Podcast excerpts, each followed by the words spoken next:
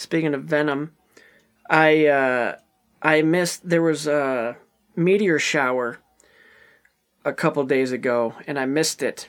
I even had it in my calendar. Went outside, didn't see anything. It was a little too cloudy. Oh yeah. And then it was supposed to be like, oh, best viewing Tuesday morning. But I'm like, Was that a little a f- couple weeks that. ago? I think wasn't it, or was it days? It was a it was May it was on the May it was on May fourth actually, so it's kind of cool that it Oh. was on Star Wars Day there was star stuff or space stuff. I had no idea. yeah, and then in my backyard, big meteor landed, and now I, I ju- saw I some feel black goo. I feel good.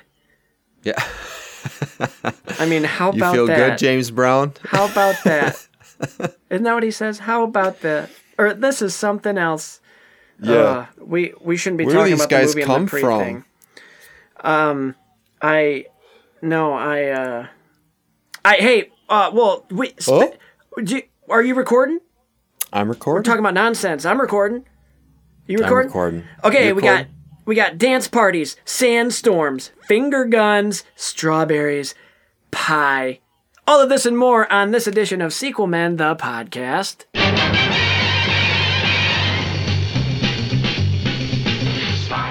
Coming at you, not live from a deadly sandbox. Two men talk about the films you care about. Or don't. It's the Sequel Men podcast, and it starts right now. You'll find the Spider-Man. All right, ladies and gentlemen, welcome back to another new episode slash installment slash sequel of Sequel Men the podcast, where we're going to be talking to you. Well, actually, let me let me swing it over. I'm Christian Bring It All, one of your co-hosts, one of your hosts, and this is my co-host. Wow, I'm just Yeah, good start. I'm Spencer. How are you? Good? Good. Glad. Hope you're staying home, staying safe, wearing a mask. yeah, yeah, yeah, yeah, yeah. That set that intro by me is just about as eloquent as the plot of this film. Holy shit. Uh, Let me just say off the top, I'm just going to say off the top, this movie is a fucking disaster. Oh, This is a disaster of a movie. Walt Spencer and the movie that we're talking about, but p- perhaps before we get into the movie, Yes. introduce our show. What are we all about here? We are the Sequel Men, Sequel Men the podcast. We talking about the films you care about or don't. Doesn't matter to us. Uh, the ones you don't might actually be better, like this specific movie, because then we we have more fun. But we're we talk about movie franchises, or at the very least, a movie that has a sequel, hence Sequel Men. And we go through act by act and talk about them, give you some little Christian will be more deep analysis. I'm I, I read the plot and give you some funnies and whatnot, and we're both funny and fun. And then at the end of we'll do a wrap up show at the end of the franchise. We give our fin score, which is our final important necessary score. Yes, yes. And that's out of a hundred and it has some criteria which we'll go over in the wrap up. And that's pretty much that. that's pretty much that. And you're saying that I usually go into deep dives and all that. You'll be surprised to know that I did a deep, deep dive into this film. And it doesn't deserve it. I, I Why would you dig deep into there- this? Just have fun There's with a one. lot of stuff that it does right, but and we'll get into this as we get into the whole act recap. right off right off the top, I'm gonna oh, argue that there's a oh, lot. Oh, man. I'm gonna say There are redeemable qualities, but I'm gonna there's say- a huge structural problem with this film. I don't want to put a number on it and give it more glory than what it needs. You said there's a lot of good elements. I'm just going to say there are three. Yes, just three. So I guess I am putting a specific number on it. But to and those say are going to be that's going to be your three worst in the next episode. they might. The best things about this are the worst. three best. Okay. Oh, Oh, yeah. I but I am gonna tell you, I'm looking forward to talk. This is the worst film I think Mm. that we've done so far. Is it? Uh yeah. I'm trying to think of. I think you might be right. I mean, Goldmember is the second worst. I think yeah, well, Toy Story 4 to me. from the ones that we've done. Oh, Toy But Story that's 4 still was a good pretty movie, bad. so I bet Goldmember. But it's not bad in terms of filmmaking. I'm just biased. But uh, even the prequels, I, I enjoyed watching this. This, Yeah. I was excited to watch it, and I remember watching this in theaters. This is one of those movies where I remember where I was when I watched it. Oh it. yeah, which- I, I do too. I was at the Cinema Carousel in Muskegon with my Oof. sister, my sisters, and my dad. We went to like a nine o'clock showing, didn't get out till like uh, eleven thirty. But I remember specifically going to see this movie because I was pretty excited for it. Me too, because Venom. And I was I was at the Ionia Theater in my hometown of Ionia, Michigan. Shout out to Ionia. They have a, a nice little Was it, were you in Ionia? Yeah, I, I, I yeah. can't remember. yeah, No. and they have a nice little uh, historical theater. It's one of those where they only they have two theaters. They have a big one and then a Okay. Mm-hmm. little smaller side theater. But it's the classic two showings and just a nice. Hey, if you're ever in Ionia or close to it, check out their theater when it reopens. Uh, it's a nice little theater. It's fun and cheaper than uh, one of the bigger name theaters. But I was sitting there with a couple of friends of mine, Justin Van Sickle, David Chalsma, I believe, and uh, somebody who I haven't talked to or heard from in about 10 years, uh, Brian Spence. So somehow he stumbles upon this, he'll hear his name. Spence. He's a good man. yeah, he was. Uh, yeah, he was fun. His nickname was Creeper. But check this. I remember, like, he was funny. Like, he was a funny guy. So he'd, like, make little comments throughout the movie. And I remember one that I was dying. It was when, hopefully, if you're listening to this, you've seen the movie. But when dies, I remember he's sitting next to me.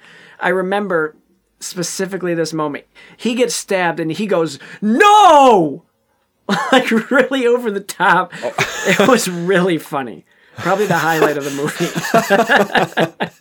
it was funny, but uh, That's like we, me and oh, we'll save that for another time. I was gonna tell a funny story when we went and saw Batman versus Superman. ooh, yeah, save that for when you shouted out something at the screen. I did. You Just did. say it. What did I shout out? Go ahead and say it. Okay.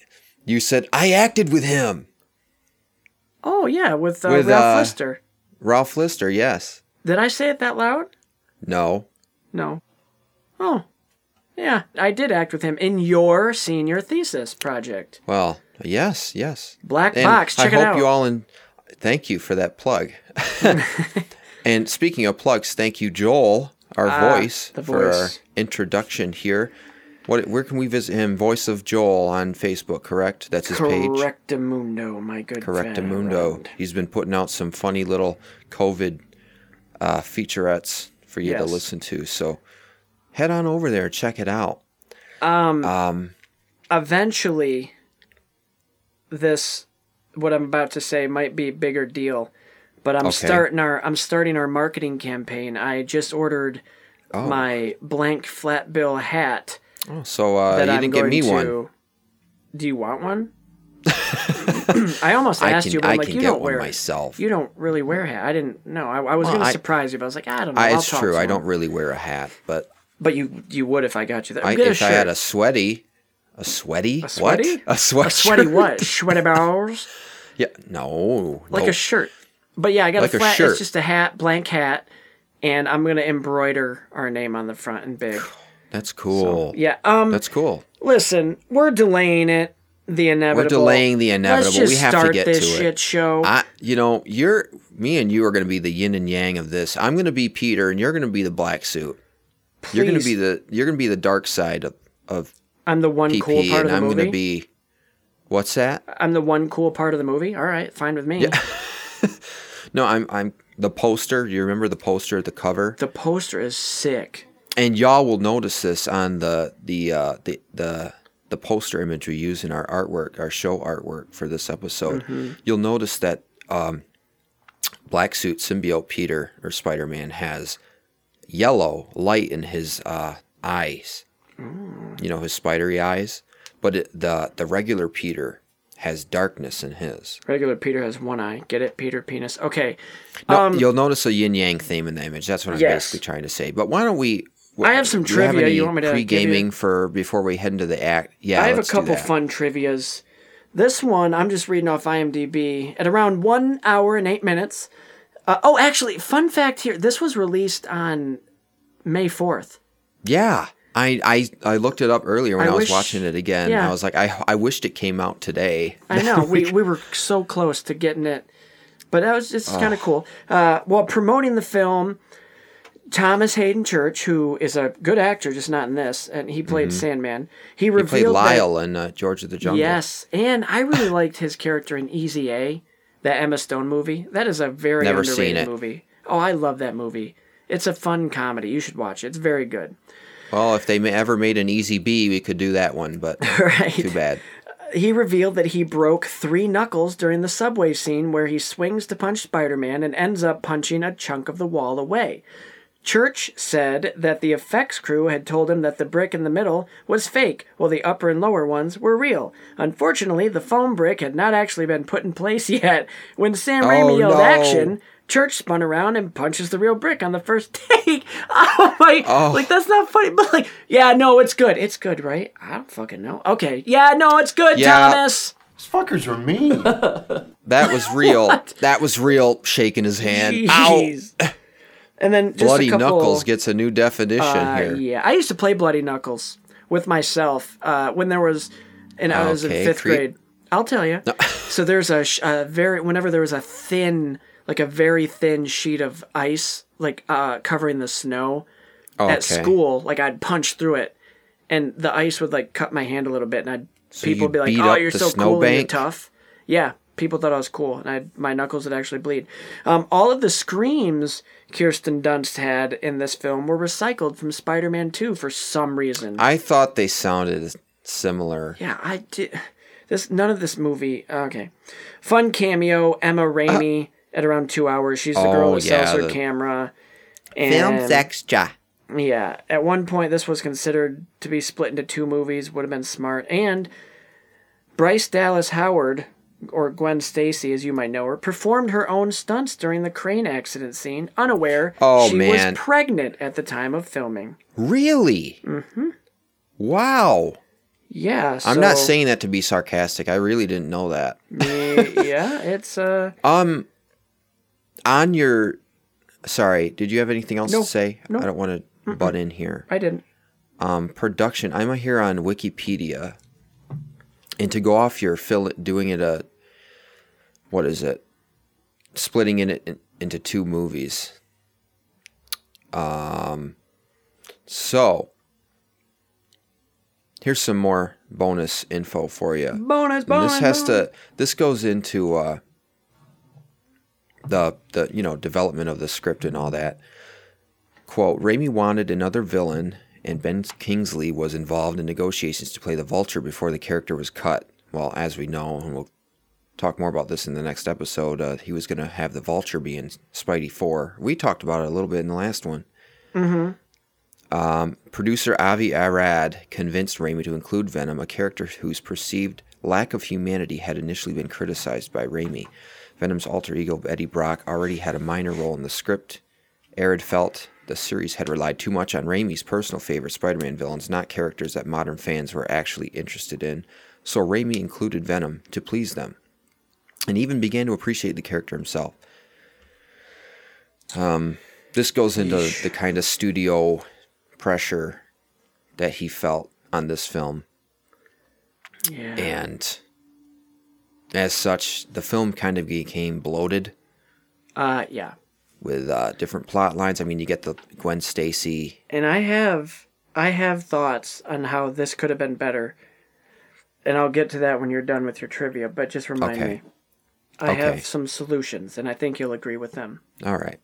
With so many additions, Sargent soon found his script so complex that he considered splitting it into two films, but abandoned the idea when he could not create a successful intermediate climax. He still didn't. And actually, uh, you might not know. Actually, a couple more things. John Dykstra bowed out of working on this film, and as we know, he's the um, effects visual effects supervisor from Spidey One and Spider Man Two, and also the original trilogy of Star Wars. Mm-hmm. Um, so his colleague Scott Stockdick, Stockdick, Stokedick, can't pronounce it. I don't know he took his place. That's one thing. Another thing, Danny Elfman leaves the project because you I mentioned this a little bit. He had a falling out with Sam Raimi because, and this is something I read about Hmm. in between episodes too. The reason they had a falling out is because apparently, the way I, I took it was that Sam Raimi was so married to the temp tracks that they used from the first Spider Man film for Mm-hmm. Spider Man 2 that Danny had a difficult time adapting his own music to to the needs of the director, Interesting. who was pro- who may have been pressured by studio executives too, but we don't. I Most don't likely. know if that's true. But unfortunately, uh, Danny said that he had a miserable experience on Spider-Man Two, working with Raimi. But apparently, they made things up because he came back and worked on uh, what was that? I don't know. Was that on your end? Yeah. Apparently, they made up. Apparently, he made up because uh, Elfman came back for uh, Oz the Great and Powerful Oh, that Raimi directed later on. So Not a great film. who knows? Uh, like, I'm really hoping that Elfman comes back for uh, Doctor Strange, Multiverse of Would Madness. it, would it fit modern days? Oh, absolutely. Okay. Well, who was the I composer so. for the first Doctor Strange? They'll probably get him, won't they? Uh, Michael Giacchino.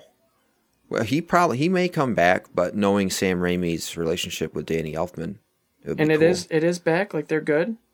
yeah, you were they're saying? good. Who was Michael? It, this doesn't matter. Michael just looking. Oh, He's he great. did. He has some good Oh yeah, Jurassic World, Up, uh, The Incredibles, which is one of his best ones. Oscar winner for best. Yeah. Oh, he does a lot of Pixar stuff. Okay, we won't get into him, but um. Okay, do you just want to get into it?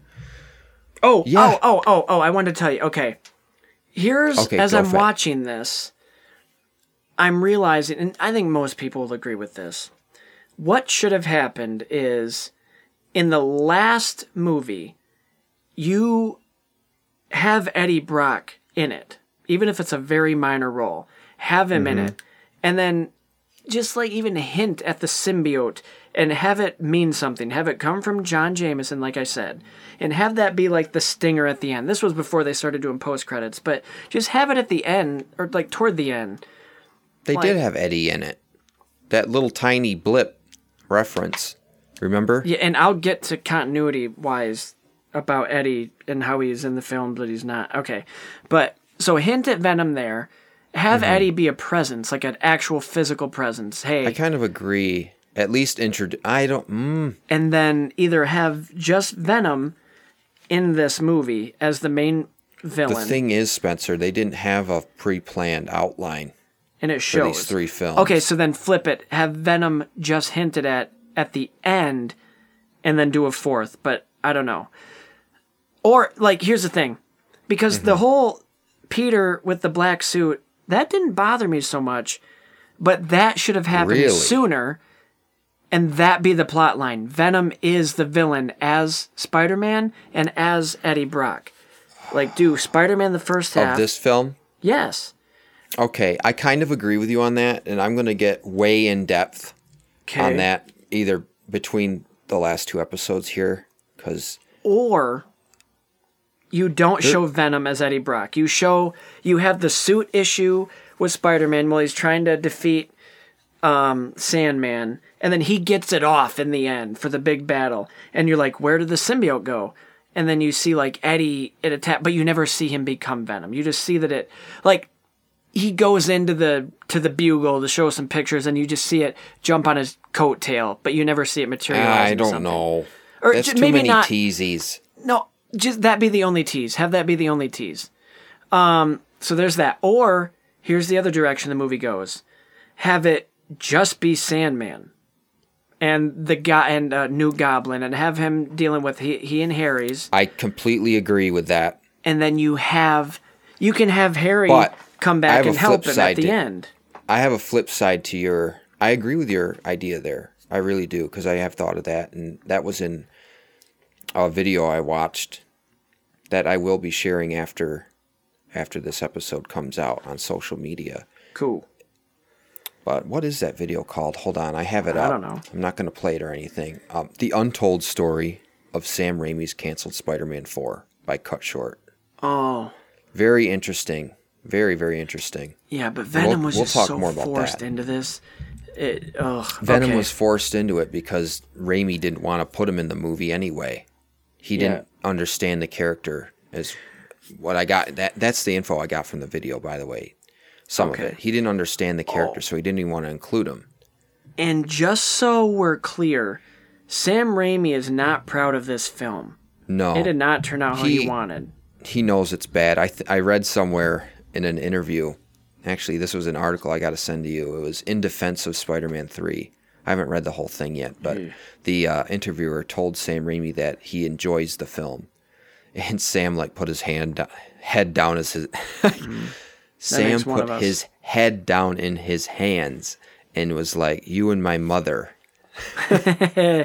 Nice. But he doesn't. He's not proud of it. I mean, there are things that he didn't want to do in this film that he was kind of shoved, pressured into doing, and that you can see it. There's one person in this movie that's like, yeah, I'm all right with that, and that's Bruce Campbell because he had a fun scene. I don't like his scene at all. I think it's do like annoying. it. It's it's fun. I like. Um, but let's just get to it. We can't keep putting this off. We're gonna have to No. talk about it eventually. So, Act One, another two-hour title sequence as usual, recapping the first two films, but with this But time I love they it use still. actual scenes. I don't like that. I wish they'd have used the artwork that they did in the last film to do it. I love how they integrated the scenes in by splitting in in between the web uh, segments. Yeah, no, it was done fine, but I wish they'd have done the artwork. Um, Especially the, the- shot where they show that scene where he's swinging th- in between the semi truck. Yeah. It is. That's cool. Yeah, and I really, I actually really like love the music of this film as a whole. I, I love the music. I love the Yeah, we the mentioned black well, Spidey Christopher suit. Young. Yeah, and Christopher Young. Sandman's theme I really like.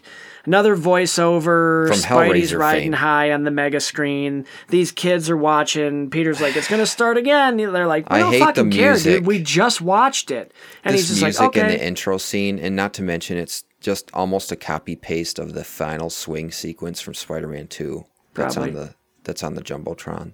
yeah. I'm pretty sure it is. Because apparently Peter Parker is a videographer now. He takes pictures and he gets video of him. No, I think that was helicopters. Why doesn't J. Jonah Jameson hire one of those guys to get photos? I don't know.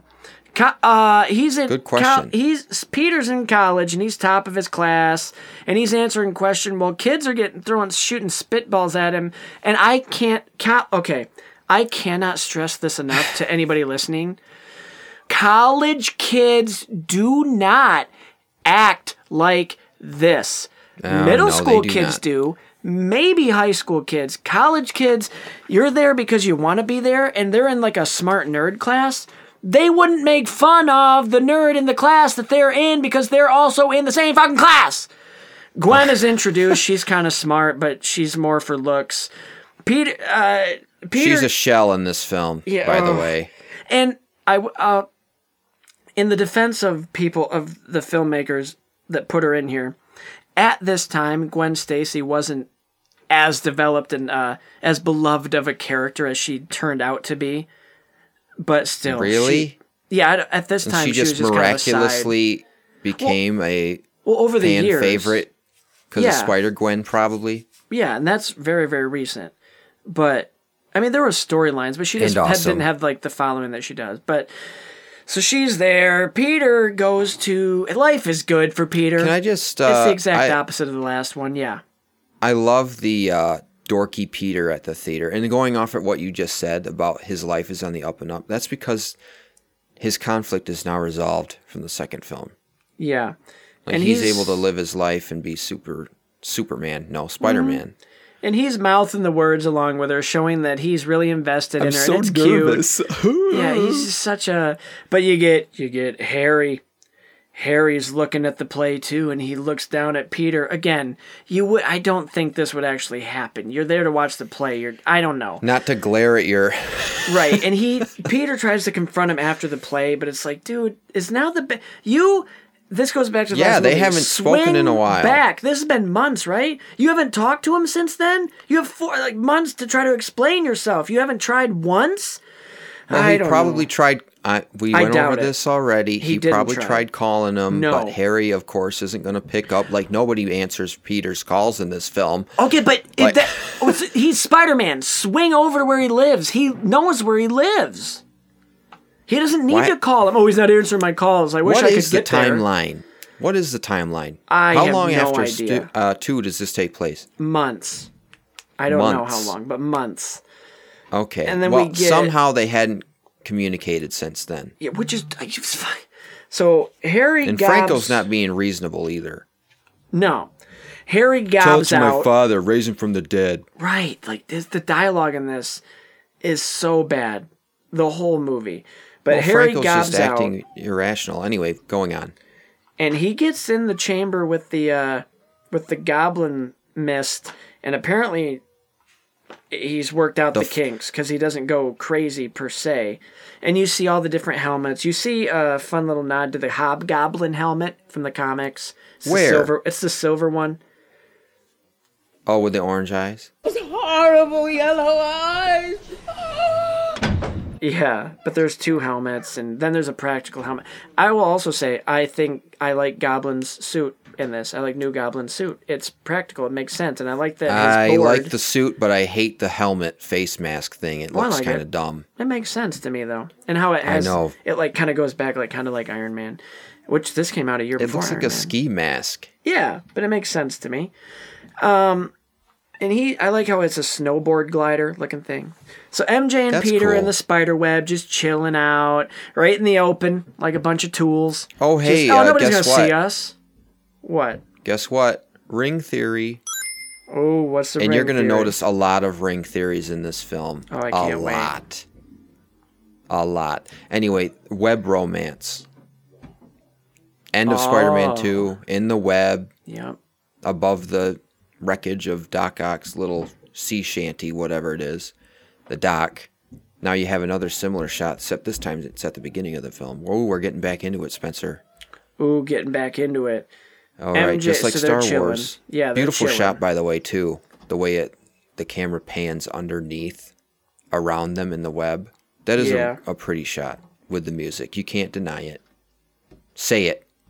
Okay. Say it. Okay. I can't Say deny it. it. It's beautiful. Damn, It's Daniel. One, two, three. Do it. Say it. I- yes. Okay. Beautiful shot.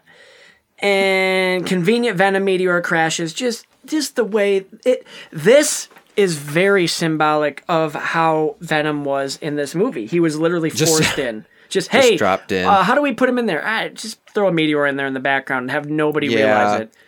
Okay. There's a little thud in the background, but Barely, Peter a- and MJ are too busy sucking face to but notice. I wouldn't even notice because it, it goes like. Eh, so but there's a flash. I get yeah, like you'd think he'd see it. So we get two villains introduced in the Okay. first ten minutes. Why didn't they swing home? This is the thing that bothered me. They're riding his moped home with MJ. Why didn't he pop the suit on and swing MJ back home? Uh, because That would have been even more romantic because it would have went back to their first when he first rescued her. yeah, but no, I'm just gonna take your moped. That's so nothing makes sense in this movie.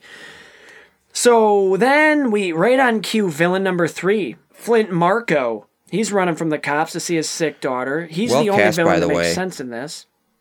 He's escaped from prison. He gets his clothes on and talks to his ex-wife. She's like, "You got to go," and he's like, "Ah, but I love my kid." And they embrace for a little bit. And then he, "I'm not a bad Yeah. guy. I I just have bad luck." No, you don't. You make bad choices. So in the first ten minutes of the film, boom, three villains, and you're like, "Wait, okay, cool, Wait a new minute. Goblin." Wait, no, no, no. Oh, Venom. Nope, this guy. First Hold ten minutes, three villains. Yeah. I don't remember when Harry went into the chamber to absorb the formula. Was that earlier or is it coming up really quick? No, it happened. Okay. It happened right after the play. Then we've only got two villains. I mean, the symbiote itself isn't a villain. No, but it, it's introduced as a villain. I'm being a little nitpicky. yeah. So ten minutes, you get three. The vi- Flint Marko. It.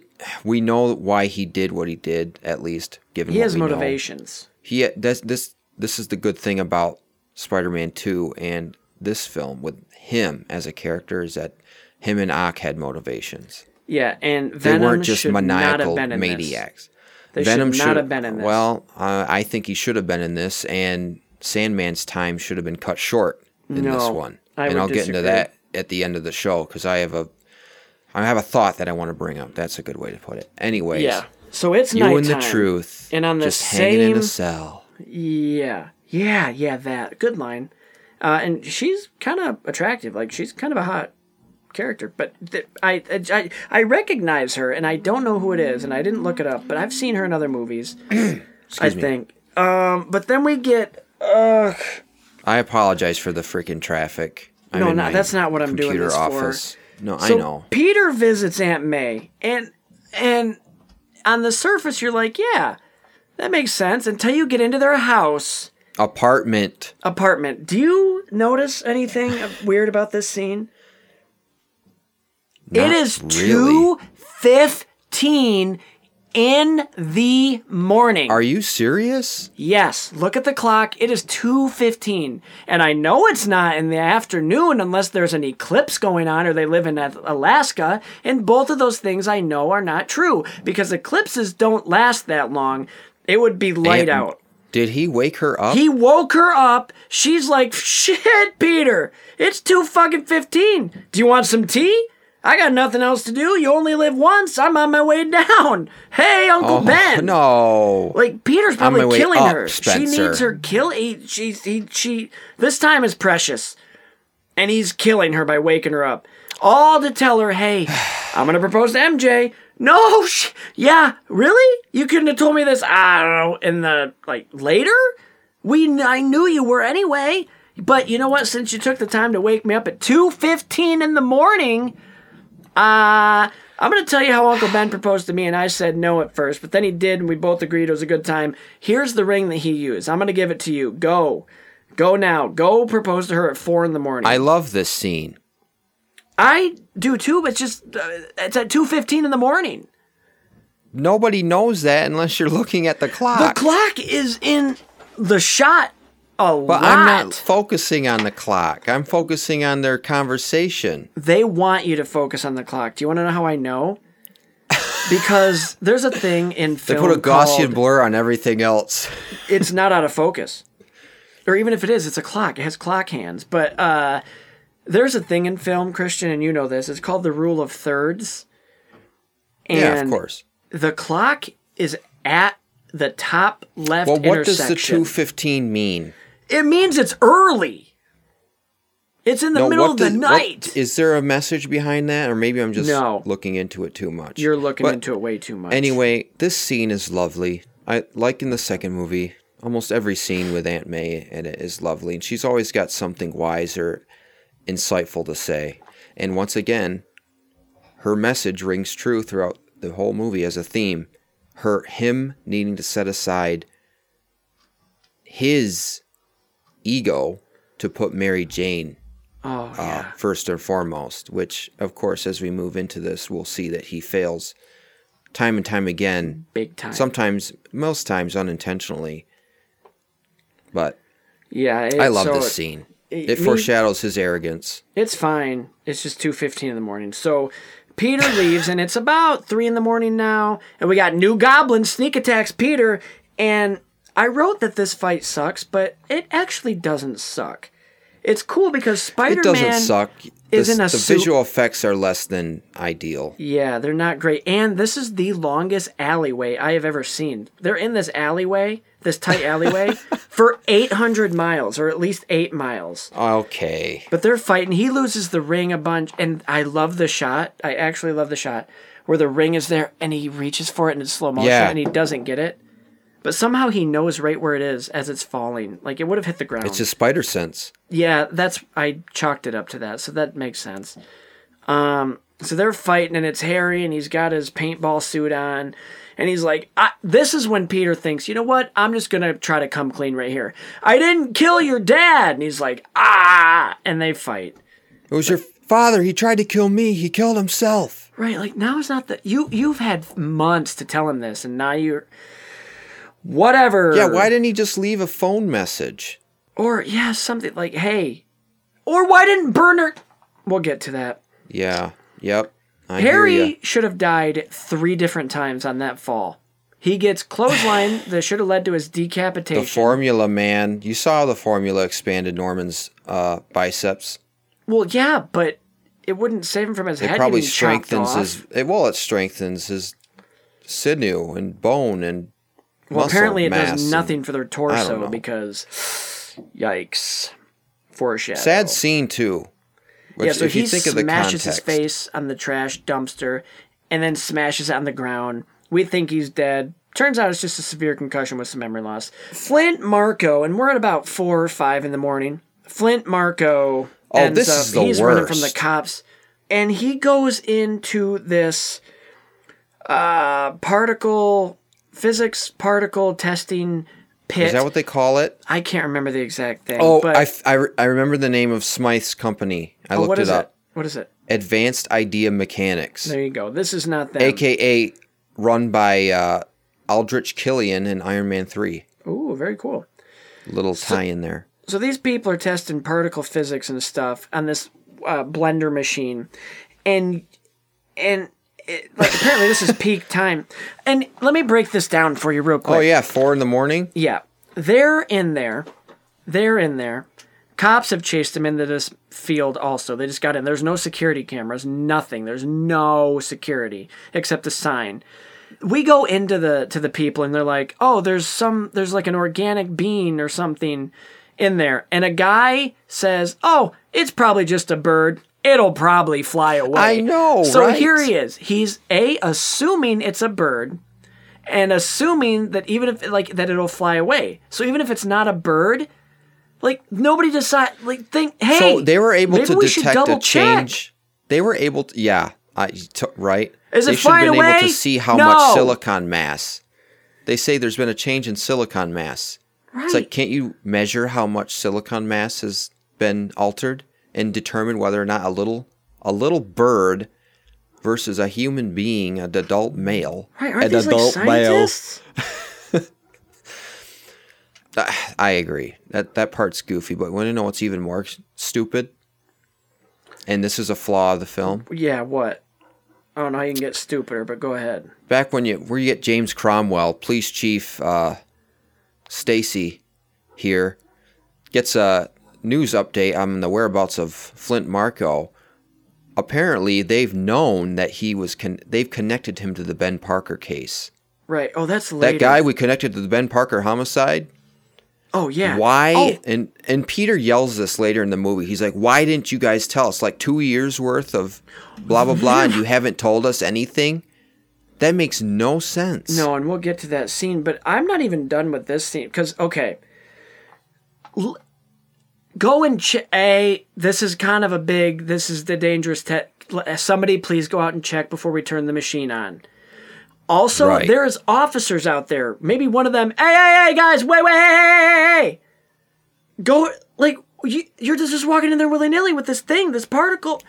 What? Oh, these are like I- scientists like I don't know, maybe double fucking check in case it's I don't know like a human or something else. If not for the sake of another life, for the sake of your experiment.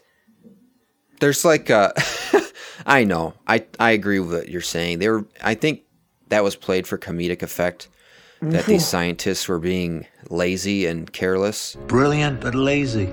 Almost like what happened with Peter. Uh oh, ring theory right there.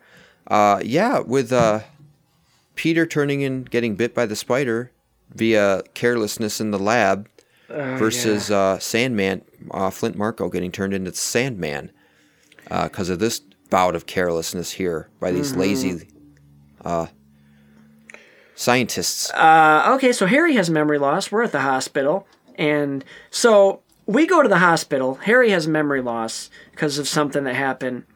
Um, so welcome to Sequel Men, the podcast. Today we're talking about Spider-Man Three, and boy, is it a doozy! You see what I did there? People are gonna be so Dory. confused. uh, Peter and MJ are, are talking to him, and he's like, "Hey, I'm I'm back. I'm a buddy. I'm a six year old now." And Peter's like, "Yeah, you forgot everything. I'm not gonna take this time to explain everything." Well, he would believe me. Hmm. I think the memory loss isn't so. I think it might have to do with the formula. Oh no, he's Because Norman had the same thing. I know, but I think it's a mixture of both. Peter could have taken this opportunity to be just explain everything. He Why? no. Uh, because because he's back to be he would believe it like oh i don't remember anything what happened to my dad oh uh, harry let me tell you what happened he let me tell you what happened. Your dad was a psychomaniac who wore a goblin Right. army suit and tried to kill me with his glider, but accidentally killed himself. And then at the Right. funeral, you asked me, you would tell me if you knew him, right? So now Well, I'm, I'm ju- I'm telling telling ya. you. Yeah. also i'm spider-man crazy and then harry's gonna be like what is a spider-man And then you're like, oh, that far back, huh? Uh, okay, yeah. Uh, Dang. I nothing. So And then you get Peter smiling down the hall like, This is great. Oh, I'm saved. I'm saved. Oh, he wants his friend to be what a turn of events. He doesn't remember anything. And He don't remember shit. I'm off the fucking hook. He don't even know I killed his dad because I didn't, and I'm not gonna tell him. Um, the Sandman materializing is actually Oh. my favorite scene of the whole movie. that's a beautiful sequence, I think isn't it's it? absolutely beautiful. I think it's emotional. You feel sympathy for him. He starts as this glob trying to discover himself. He can't pick up the locket, and it's sad. And then he gets hands and he materializes. But should he be naked? um, Like, did his clothes? Obvi- well, obviously he can materialize whatever. that's a good question. That might take someone out of it, but you might be able to assume that. Well, I don't know because And- if it's your DNA, you don't have DNA control over your clothing. Exactly. So, yeah, that's a plot hole. but it's right. PG thirteen. I bet if it was R, he may have been naked. I think they could have made him nude. Yeah, and that's I, the I like of, that idea better. That's the end of Act One. And with the end of Act One, uh, just some other things observed in here. That lock, that scene, I like we just said, that Sandman montage, beautiful, or not even a montage, really, a uh, extended sequence. It's kind of like a metaphor for his life in a way. Mm-hmm. Because you know he's trying, you know, he hasn't been able to hold his life together. Kind of like how he's not able to hold his life together here. The one thing that has been driving him in his life, even to commit the crimes that he has committed, um, is his daughter. Like he does everything Yeah. for the sake of his daughter, and it's ultimately the locket that his daughter gives him that gives him his it gives him his identity. Like it literally shapes who he is, especially in this sequence. It gives him the conviction to shape his body into Flint Marko the person again, to mm-hmm. reclaim that identity instead of being just a blob of sand. Yeah, yeah. It's it's it's a beautiful That's scene. that's a kind of a beautiful aspect of that sequence. And what else? Do you have anything else? Absolutely not. Except this. You this. don't have anything else? I I will say that it doesn't. It starts off. It had been a while since I'd seen it, and I'm like, okay. I remember liking this movie, but also realizing it's bad, and I'm starting to see why. This opening, yeah, it throws a lot at you, kind of, but Not I'm- as much as I'm- later. No, that's what I'm saying. It builds you up, and it's like, oh, you're enjoying this? You think we can work with this? Well, that's good because I'm about to kill it. We're about to murder the movie. So we got you hooked in. Where's this gonna go? A lot. I think of it's- fucking places. It starts none off of 'em are relatively good. Mm-hmm. fine. It starts off relatively fine. I've noticed most movies I do, but then this one is just like we forgot what Like- we were doing. I like that Peter is, you know, he solved his problems from the last movie and he's able to enjoy his life. And we get a hint of his arrogance Yeah. in this uh, this uh, sequence with him uh, seeing himself on the big screen in Times Square and being like, "Oh, want to wait and watch it again?" Haha. they love like people like me. They really like They- me. uh, Foreshadowing him. Um. Um. Uh, Sally Fields in the next in the reboot. Oh, Yeah, Him they and- like me. They re- okay. What? I don't even remember Her that. Oscar speech. She's like, "You love me. You really love me." You know her famous. I can't remember exactly what she says, but it's I don't. it- it- I. I don't know. she- I thought you were saying she says that in the Spider-Man no, movie. Not I was her I was Oscar making a joke, but uh, here. I'm sorry. I No, ruined it. here. No, no, no. Now I have to. Sally it for me. Fields, you like me. She won. Okay. And I can't deny the fact that you like me. Right now. You like me. She just won Is that an what she says to Daniel? And Daniel! Daniel! Daniel! Oh No. my god! Oh my god! Oh my god! The whole time you were. The whole time you were. The whole time! I have to go. We have to go. We have to leave now. I have to go. I have to leave now. Yeah, favorite scene. Just kidding. Um Miranda, Miranda, wait. Miranda!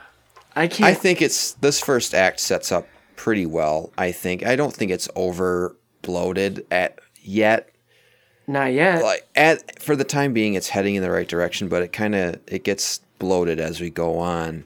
I But, remember uh, you texting me today as you were watching this, and you were like, uh, 20 minutes in, you're like, this. There's a lot of good aspects of this. I'm enjoying this. And then I said, just wait. You won't be that something along the lines of it gets worse. You're not going to be. Yeah, you're that. like it gets rough or something. and then it ends, and you're like, oh yeah. and I just thought it was funny because I could feel in your voice like, oh yeah, this is really great, and I'm just like, oh Christian, sweetie. There is Oh. a lot of good, like the web romance. I love that shot. That's a beautiful shot. A lost opportunity was swinging. I like the Aunt May scene, and also, by the way, when he, I hate to ruin this moment when she gives him the ring. She gives him the ring and is like, "Take this, give her this." And then I wanted, I thought of the scene in Spider-Man Two when he's like, "Aunt May, I can't have this." Yes, you can. For God's sake, it's not much. Now take it. You can't take it, and you'll propose there. Okay. I actually came to show you the ring I got, but yeah, let me bought take this though. old ring. This is a two thousand. He went on ring. layaway. Yeah, he did. Which does layaway exist anymore? I know. I don't think so. I don't know.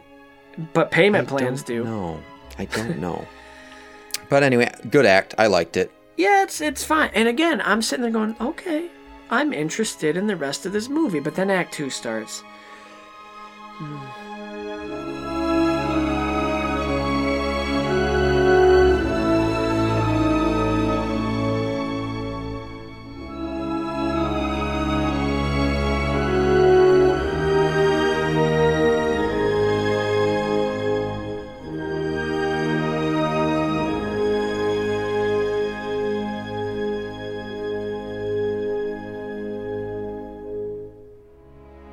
This act is when it all falls apart, and this is a big long act.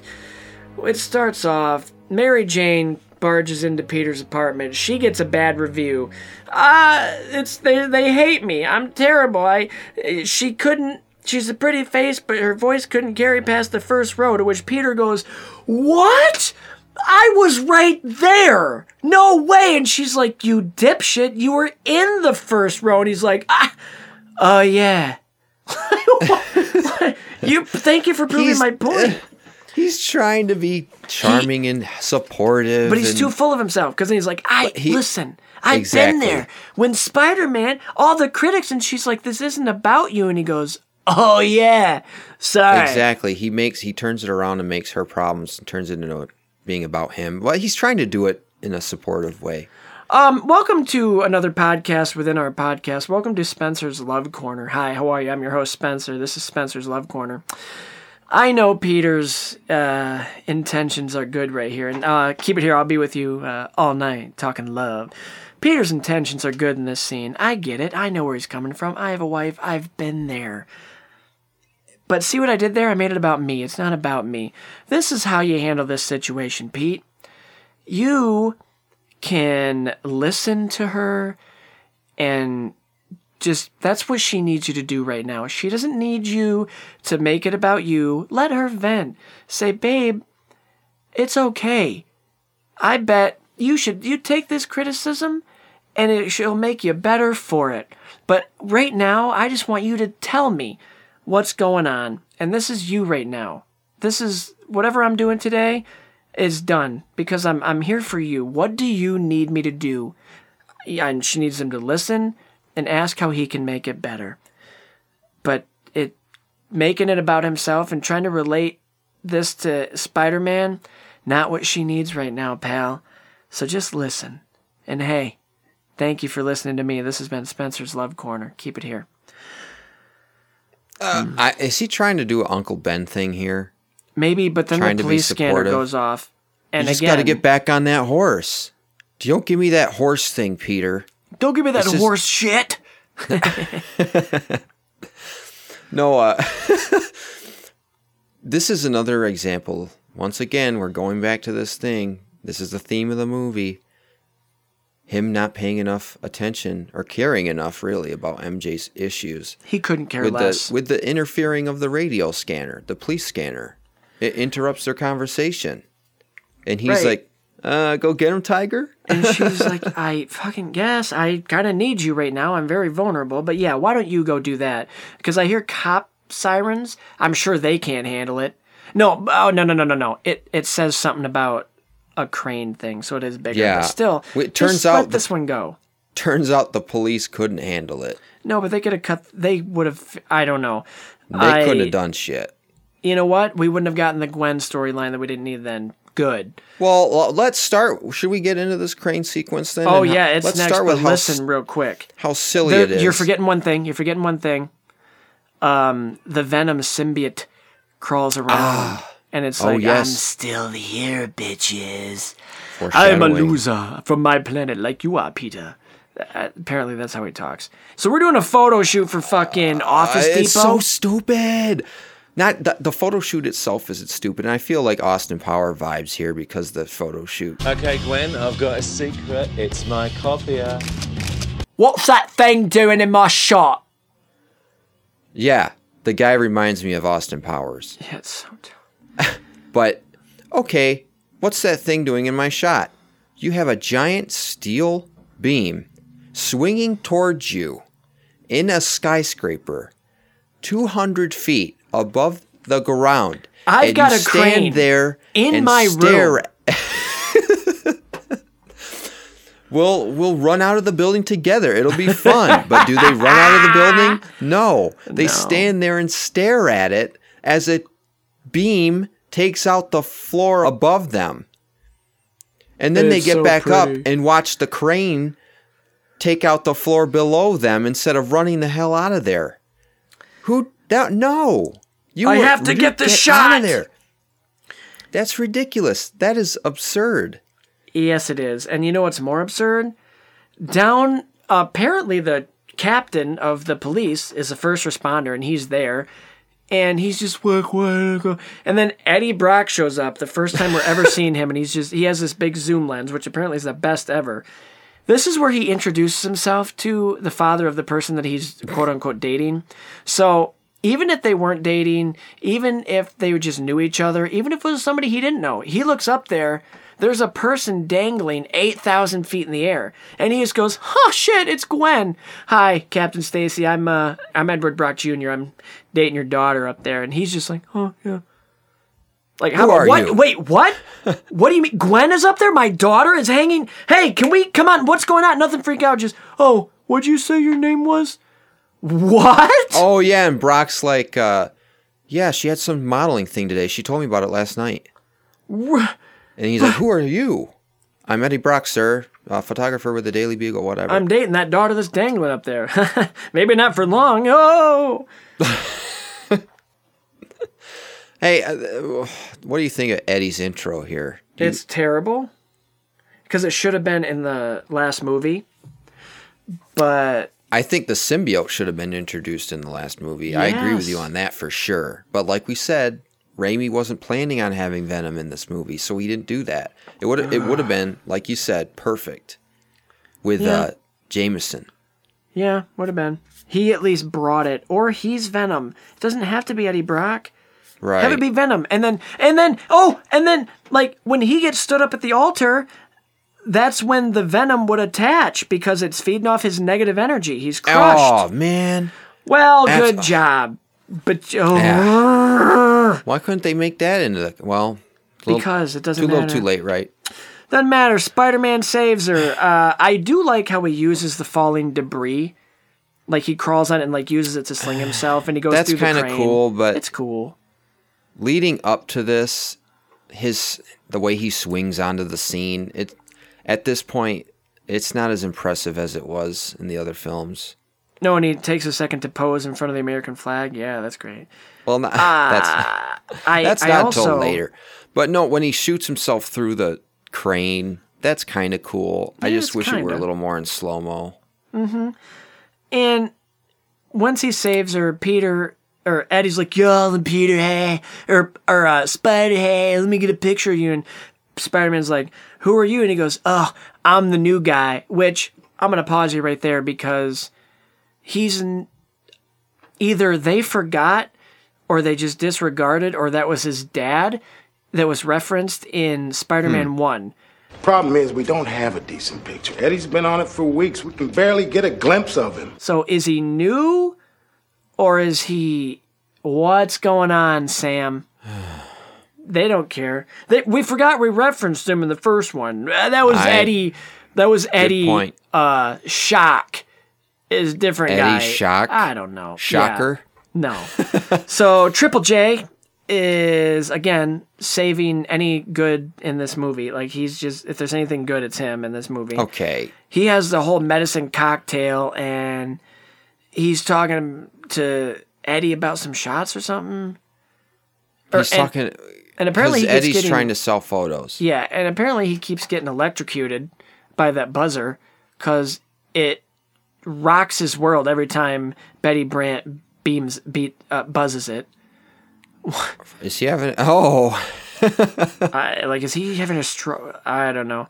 I love the part when he goes to. Drink plenty of water.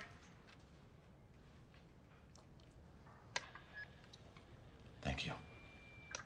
Yes, thank you. But then she does it again, knowing what it does to him, and Yeah. he, the pills are all gone. At well, now that's point, twenty. she's just fucking with him. Yeah, you douche.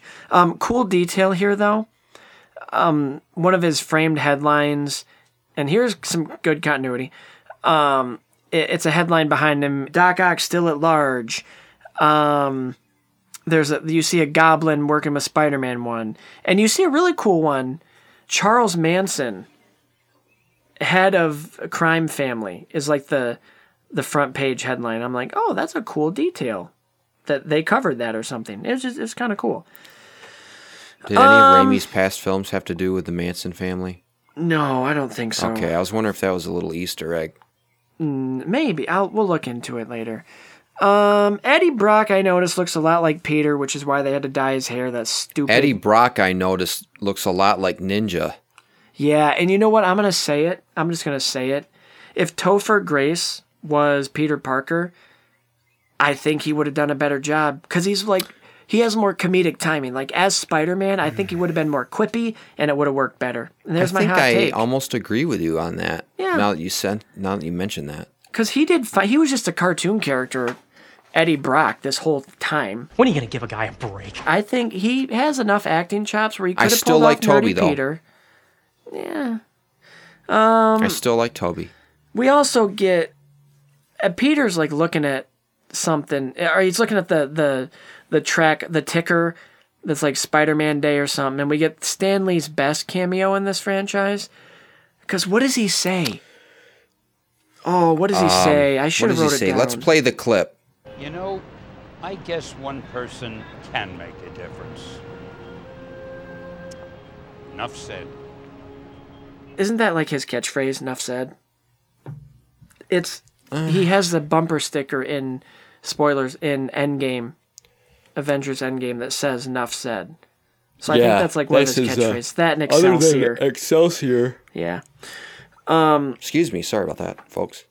They uh, Peter goes to Harry's house and he brings him his basketball, and this is the moment of the film that I'm like, okay, this is the exact moment where they cast James Franco as Tommy Wiseau. Because not only does he look just like him, now that I know that he plays him, but instead of a football scene, they get a basketball scene that's just as bad as anything in the room. Oh, Remember when we tried out for the, and then they're just dribbling it through the house. I'm like, what are you doing? What are we uh, doing here, guys? I guys? did know they're What playing around like high schoolers, like high school. buddies. what are we doing? here. We're adults now. What are we doing, guys? Hmm. It's Playing all Harry. basketball in the house. he reverted back to his like okay, Sixth grade whatever year. happened. Yeah, not s- little And he's talking about like, oh, we tried out for the varsity team. Remember that? No, I don't remember that because I moved to that school when I was a senior. So are you talking about that? Oh. I don't know. It's, Uh, he's wearing his old green coat from the first film. oh, I didn't Did you notice that? No, the I old wardrobe. Nice. Uh, you're Tommy Wiseau. Wow. Like, I did not Come hit on, her. It's not true. It's bullshit. I did not hit her. I did not. Oh, hi, Pete. oh, hey, Harry. What's up? Oh, it's MJ. She said that I hit her. Well, did you? No, don't even ask. Anyway, how is your web life? Oh, you know, I'm just swinging from building to building, webbing babes. You're such a funny guy, Peter. Yeah, so what's up with you, Harry? Oh, you know, I'm just running my Oscorp that my dad left me, and uh, he died. Oh, that sucks. How did he die? I don't know. I don't even know. But what I do know is if everybody loved everybody else, the world would be a better place to live. Yeah, you got that right. That's that's just that's crazy talking, Harry. Yeah, Peter, I'm so glad that I have you and MJ as my best friends, and I love Mary Jane so much. like, what are we doing here, guys? What are we doing? What are we doing? Oh, the same scene when they go into the drawing room where Peter lays Norman's body on the futon or whatever you call it, shrink couch. I don't know. And then it, you have that big portrait of Norman. That big Yeah. portrait. And he, Peter says, We loved you. That's the main thing. and then that it and he cuts killed to himself. Norman's What's up? it, it cuts to Norman's face and it's like the, it's like the scene where you it's in uh I just watched this recently too, The Ladykillers with Tom Hanks. Hmm, never seen it. When it when it cuts to Miss Munson's husband's portrait and it's a different expression. Like one time it's smiling, the next time you see it it's frowning Oh. at them. So Norman's like grimacing at Peter Interesting. like in this in this shot. I did not And I think it's up. interesting that it changes. I think it does change, or maybe it's just our own psychological process that changes the picture for us. Who knows? Oh, it could like when the eyes But- follow you, it's on your head. Yeah, I like Yeah. that idea. Still got the moves. Oh yeah, he, he palms the ball, and I get that his reflexes are good. His hands aren't big enough to palm the ball, and he's not Spider Man. So, and I'll just say that's an old He's ball because it says Goblin. Parker. But he can't, there's no way at that angle he'd be able to palm the ball unless he was Shaquille O'Neal, or Michael Jordan, or Dikembe Mutombo, or guess you have anybody else in the it. NBA. It's not I about don't know what to reflexes. tell ya. He doesn't have sticky fingers. Uh, MJ gets fired. She walks in to rehearsal, and there's this other chick singing, and the and the guy, the the directors are just like, "Oh, yeah, you're." We tried to call. How about this? Make sure she gets the message. What were you gonna like? We talked to your agent, okay? So just make sure I know. Like, don't like let me know. Email me. Is email a thing? I don't know. Um, but she she handles it with class, and she just walks out. And what she should have said is, "Oh, you're you guys run on ticket sales, right? Yeah. Well, you're making a big mistake, huge." And then walks out. That's from uh, Pretty Woman. Thank you very much. And I'm gonna tell you, I do feel a little bad for her that her life is going downhill and Peter's is going up. And I think her performance in this as an actress is very good. I But agree. I also don't feel bad for her because she chose this life. Peter tried to tell her, hey, this can never work. And she said, fuck it. Go get him, Tiger, and get me while you're at it. Like, what? Hmm. I feel bad for her, but also in the back of my mind, I'm like, you chose this life with him. You knew Spider Man would come first. You've also got to think about the context of her. Thanks, truck. yeah, it was loud. I Tell him can't to, help that. I'm sorry. to- no, it's fine. People don't. They get it. But anyway, no, you have to think of the context of how she was treated by her father. and yes. How point. her being rejected feeds that insecurity and how Mm. Peter isn't helping. True. And Peter's life and his situation, it's it's that classic issue of when your significant other is leading a more successful career or something like that. Mm-hmm. And you kind of get frustrated with that. Yeah, you know And what? that's I the thing also with, that's what between Mary Sorry. Jane and, and Peter. Yeah. And you and you see that uh, right reflected in the next scene as she leaves the place, all disappointed. She walks out of the alley and everyone's cheering and clapping, and you get the cheesy, like, oh, for me, that she Mhm. does. But it's for Spidey swinging down the street. And it's like, wow, way to slam the message home that, wow, um, Peter's taking all the glory and you're losing your success Right, and and your notoriety. it's easy to be a problem solver and I have all the answers and hey, chin up, smile more, be optimistic when your life is going great. It's I like, know, yeah, I got it? a job right now. You know what? Guys, just go get a job. You're homeless? What? Just go get a job. Go get one. Go. You go. It's easy. I have one, so you go get one. It's like, well, I'm not hungry, so Yeah. world hunger is a myth. Oh, I feel fine. There's no way the coronavirus is real. this is all real life. And Um, yeah. back in 2007, Ugh. you What was I gonna can't you can't walk in somebody else's shoes if you don't have the same circumstances Yeah. or You something. Put to- that on a shirt. It's well, what's the name of that episode? You can get a good look at a T-bone by sticking your head up a bull's ass, but wouldn't you rather take a butcher's word for it? Tommy Boy. Is a quote that does not work for this. No. But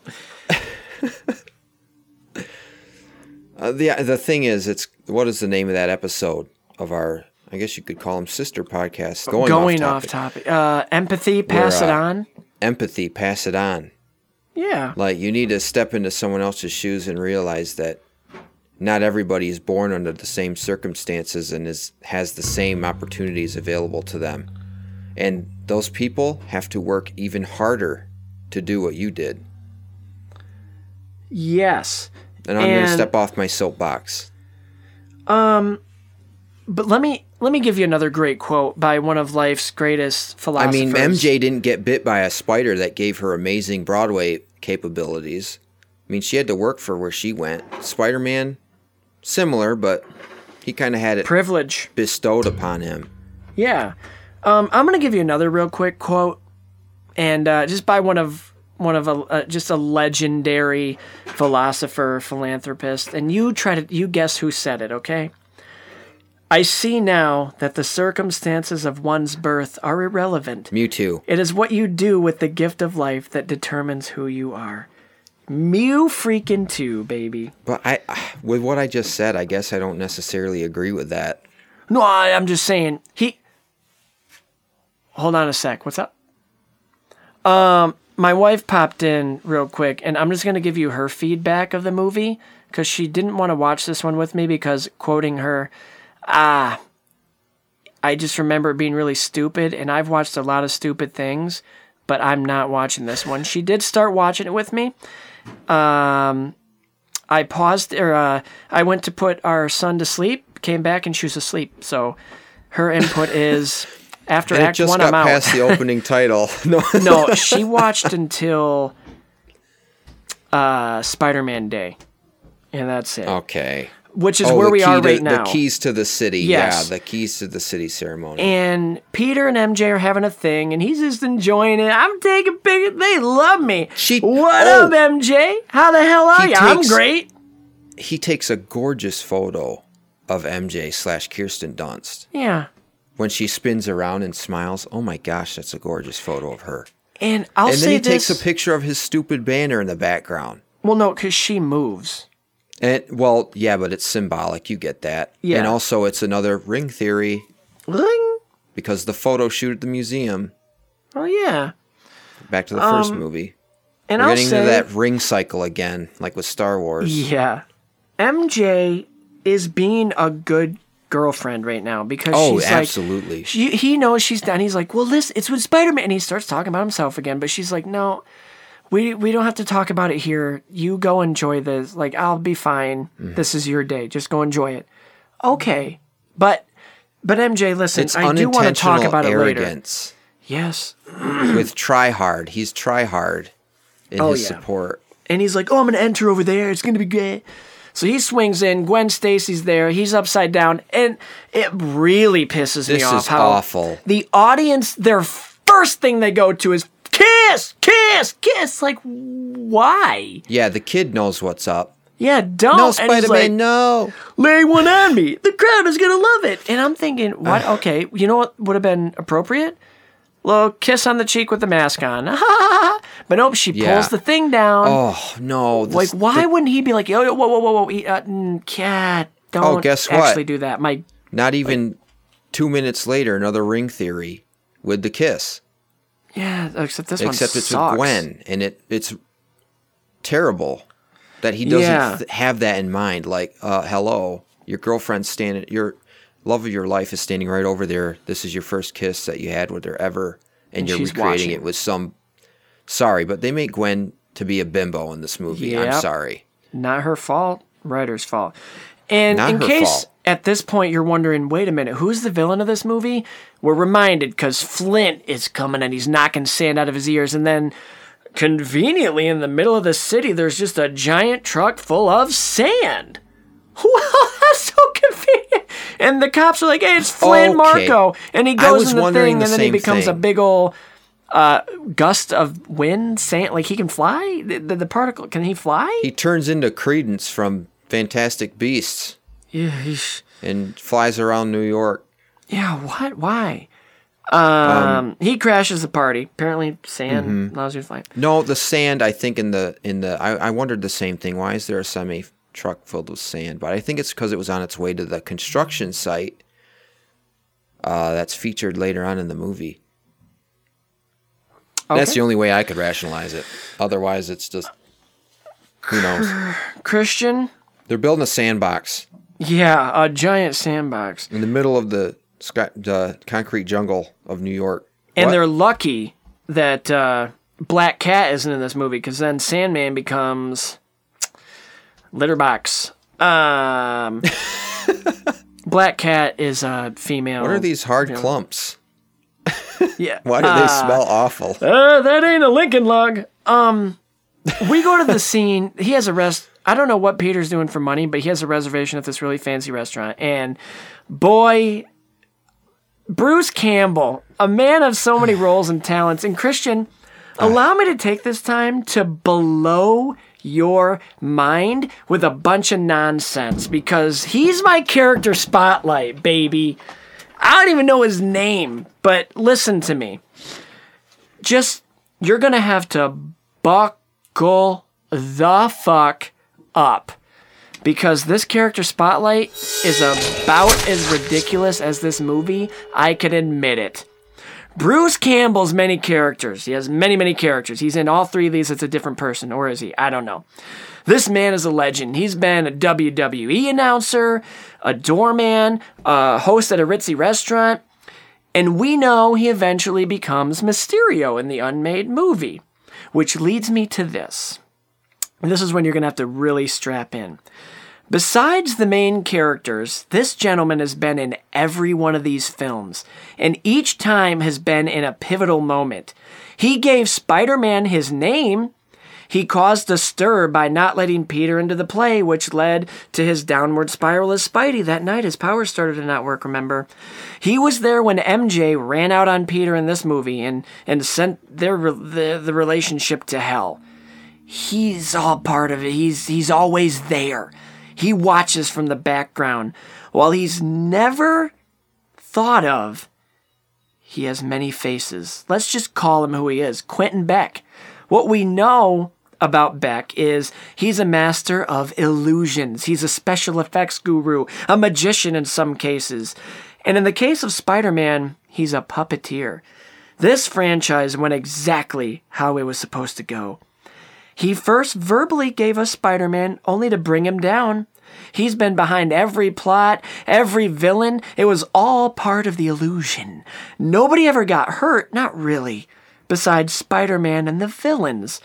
They were expendable. They were pawns in his game. We never knew what was real and what was fake. How else can you explain how Doc Ock entered that bank without anybody realizing?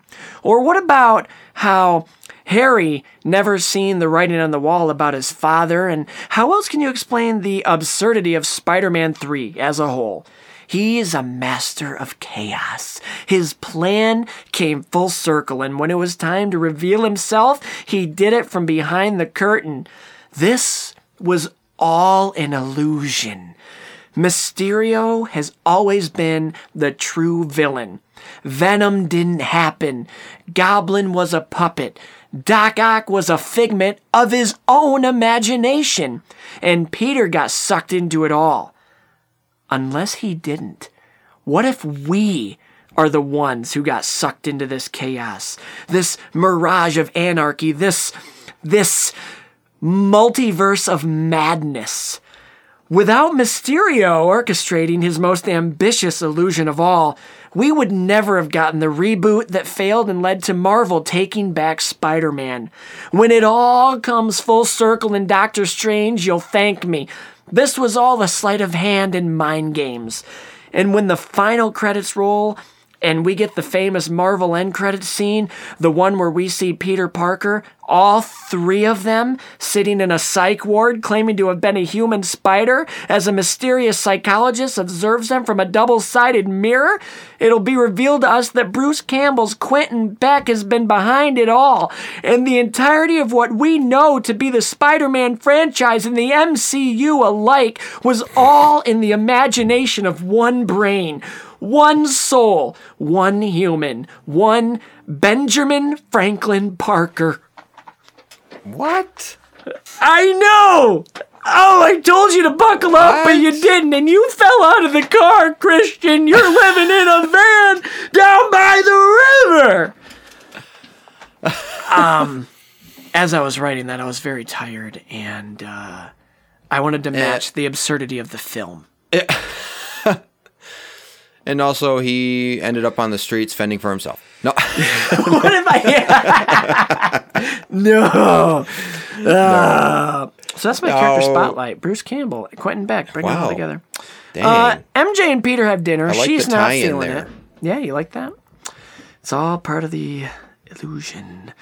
MJ and Peter have dinner. He plans to propose. He sets up this elaborate plan. Hey, Bruce, uh, Quentin, Mr. Beck, when this is what I want you to do: put the ring and some champagne, bring it out. Ah, yeah, I'll call this him out. is It'll be the most cliche idea of romance. well, yeah, Peter's not creative. ever. He's not creative. No, and it's But- it's so cringy to watch. Or not even MJ cringy, but embarrassed for him. She's not feeling it. She's like, Peter, I'm just gonna go.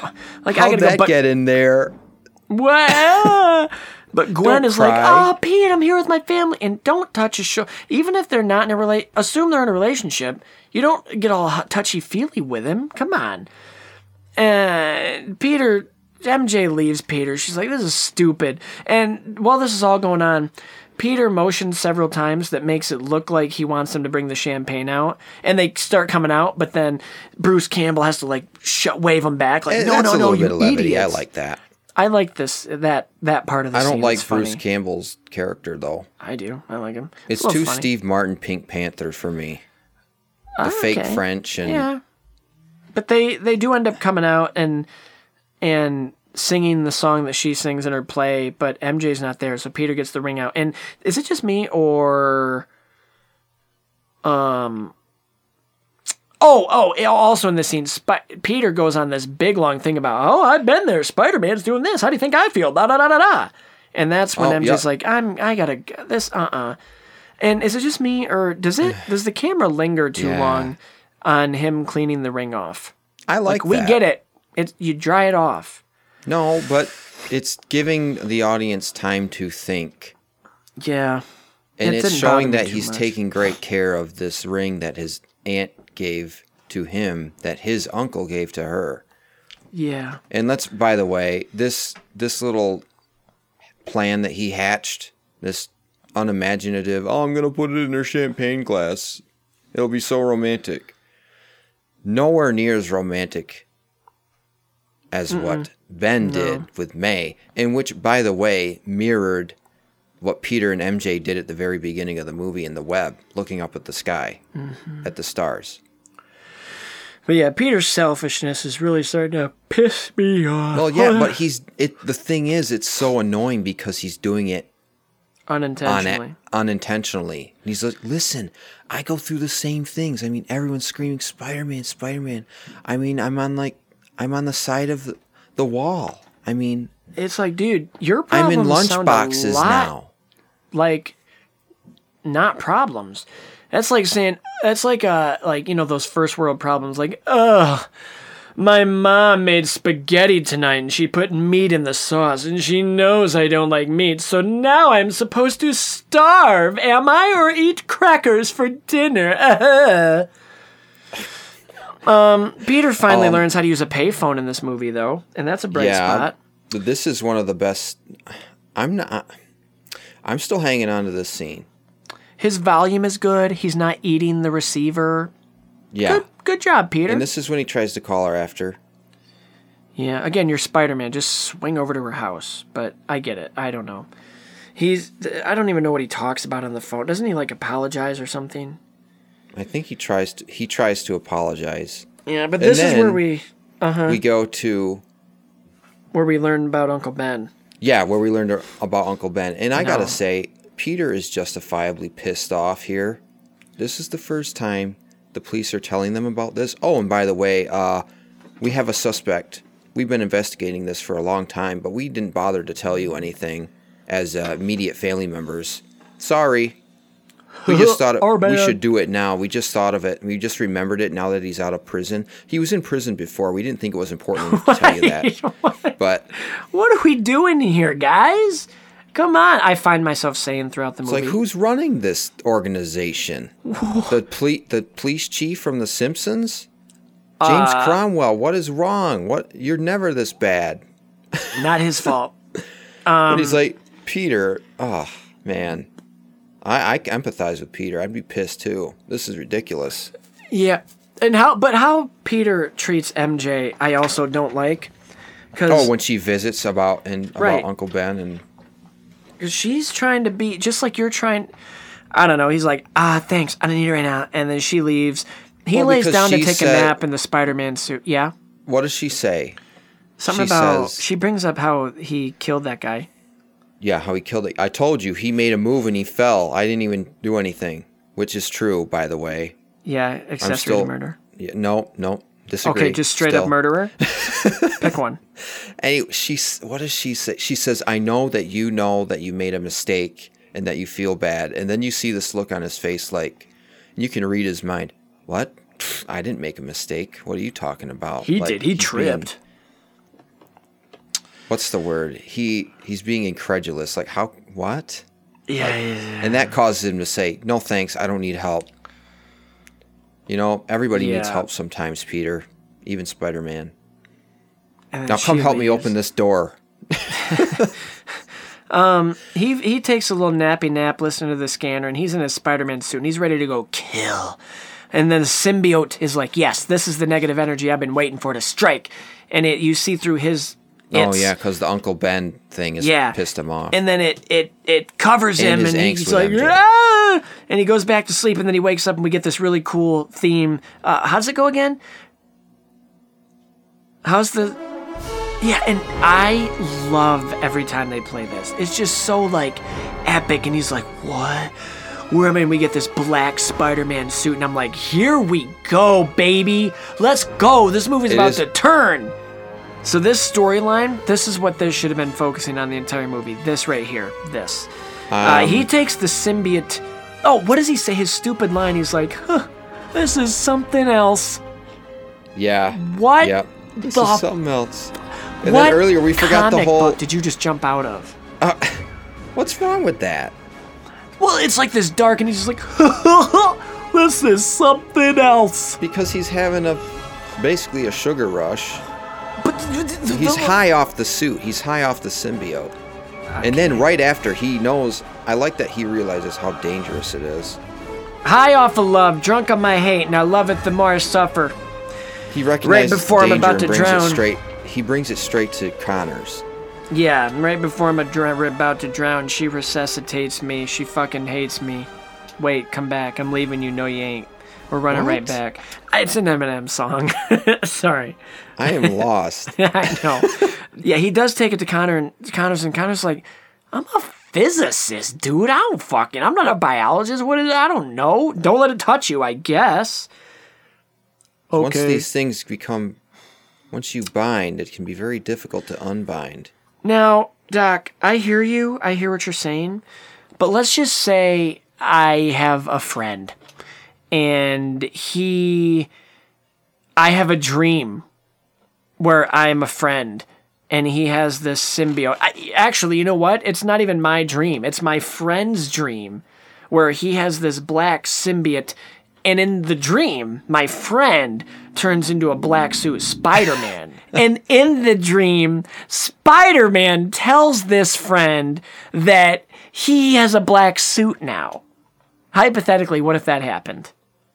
I don't know what to say. Okay. Good. Here's what I don't get though, actually. The symbiote attached to his suit and then it became his black suit. And you see that he has a black suit and a regular suit. But he's not wearing suit. his face mask. And then Right. all of a sudden he's wearing it. Yes. Um and I like this reveal like I said, but um so does Peter have a suit and a backup suit originally? I think so. or did Venom create a new suit? And then he, in the span of an hour, was like, ah, I should probably have a backup suit that's regular colors. I think he, pro- well, he, this reminds me of uh, when SpongeBob has several square pants in his closet. Ah, yes. I think I think he has at least one or two extra suits because they get damaged. I mean, they get They ripped all up do. all the time. Oh, ah, call back. but yeah, what? Yeah, let's just go to Spidey in his Yeah, black keep, suit. let's keep going here. I think. He- well, also, oh wait, I'm sorry, I'm going back a little bit. Okay. It's also worth noting that when MJ visits, since we're just getting off of that scene, she he doesn't completely turn the scanner off. Right. So once again, he's down. not committing to her and what she has to say. He's being kind of an ass. Yeah, like the whole second act he is. Um, so Spidey in black suit goes to pursue Marko, and he goes down. He, he Eddie Brock is there, and he's like, "Hey, hey, I'm Peter or Parker's Take some out." pics for me, haha. and then See you, chump. uh, yeah, yeah, black suit Spider Man busts his camera, and then you see Brock like, "What the hell?" It was just the exact line and delivery. What the hell? Well, he kind of he- deserved it. Yeah, and but then Well, he kinda, actually, no. I mean, had he had no right to destroy his property. He was just No. being he was being a douche. yeah. But I wouldn't have Um, destroyed his camera. I probably would have. But, Peter's being even more of a there. douche. Yeah, because the venom. It's the venom talking. It's the venom. Uh, but he takes But- out his little backup camera and just starts um, Yeah, mischievously weird- taking pictures of the surroundings. Like, hey, what can I do with these later? Um, this is actually a pretty decent fight scene in the underground like train. Um, Spidey's beating uh, or he, he's battling Sandman. Um, the CGI is actually really rough. Um, but It then is pretty rough. up I hate the shot where he kicks him. Like, what does it mean to you? Everything. Ah! And then it has that weird camera zoom tracking function when he kicks Flint, Uh, and they go like flopping down the rails or something. It's really, it's kind of looking. I will say there was one shot or sequence of shots I kind of liked, but I also was like, that's a little corny. When Spider Man is about to open the water and it cuts back to Marko after each kick, Oh, and it the- does that like weird Jaws zoom zoom in on him. Where the camera's like shaky and it's moving, it's it's weird, but it's like yeah, it's kind of artistic. It's a little, it's weird. It's artistic. I think it's comic booky. Yeah, and he turns to mud, and you think he's gone. Now we're just gonna get Venom. No, but this begins. He should have stayed gone, Yeah, this but I'll get into that later. begins the saga of emo Peter Parker. And he For a fixes brief his minute. hair. He fixes his hair real quick and he's like, Yeah, that looks good. That's my favorite band, My Chemical Romance. I walked in and haven't you people ever heard of fixing this damn door? No. um MJ calls Harry. uh, she's like, "Hey, I I need he and Harry's six, and he's like, "Yeah, great food. Hey, Bernard, we're having guests." And Bernard's like, "Guess, guess," and he's like, "Fucking Yeah, I that was weird to me. go Like- get food." What do you mean, like food? Food, Bernard. Quit. Uh, what do you? Yes, food. Thank you. and they dance and they're dancing and they're making omelets and they read a little script and then they kiss and then Okay, MJ li- leaves and then Harry's like, "Wait, what is something I said?" I think it's funny. Right before they have their little cooking scene here with Bernard and all that, he's painting still life. oh, I Harry missed that. with his hand behind his back, painting still life. I'm gonna be honest. This is the part of the film eh, that I almost like. I was starting to check out, but I was still taking notes for the sake of getting through the movie and not Yeah. missing anything. But bro, this is when I started realizing I do not like this movie. Like I thought I liked it.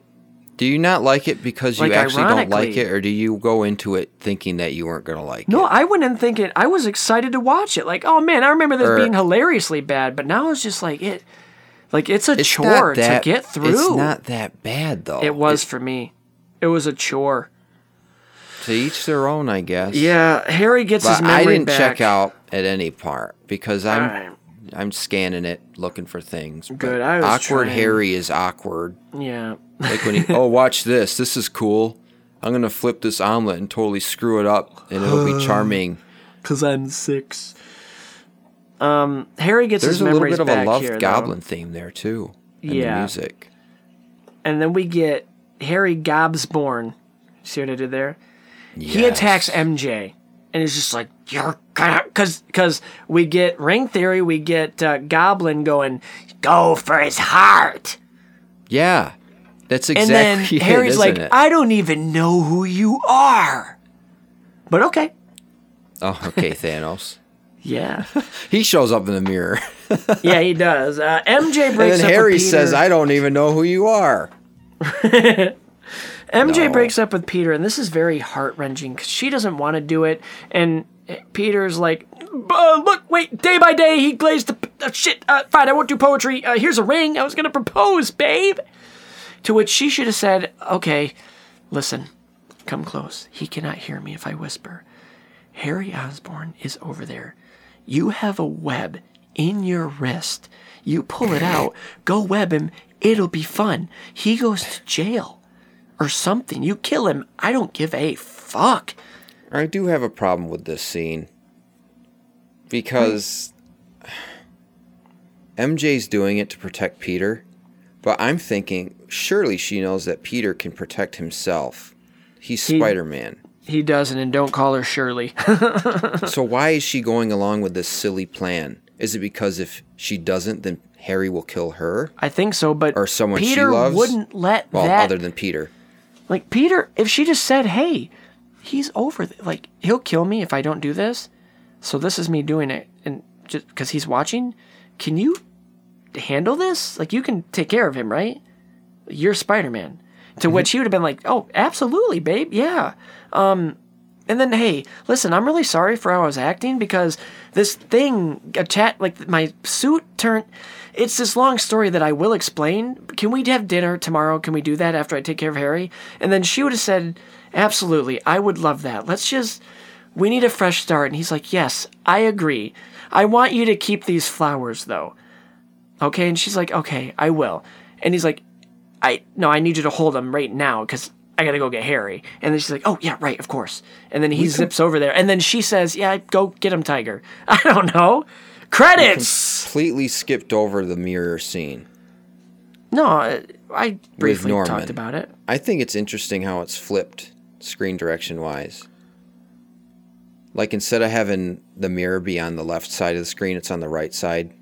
Oh, you always Harry catch on the- stuff like that. They, it's it, it's a mirror ver- oh, it's a mirror of the mirror scene. Mirror theory. There we go. Mirror theory. No. no.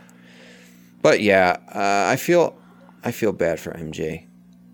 I do. I'm starting to right here. Like the whole movie, she is she. I'm you feel you feel for her because I she's going through a lot of crap, and, And- Peter is being an ignoramus. oh yeah. And being- Harry's well, trying to hey, kill listen, her. Here's my advice. Uh, as Spider Man, you know I go through a lot of bullshit. I, I don't care, Peter. We're not talking about you. Right. Kirsten Dunst, I think, nails it in this movie. Her I think so performance too. is great. This is her best performance out of all take. three.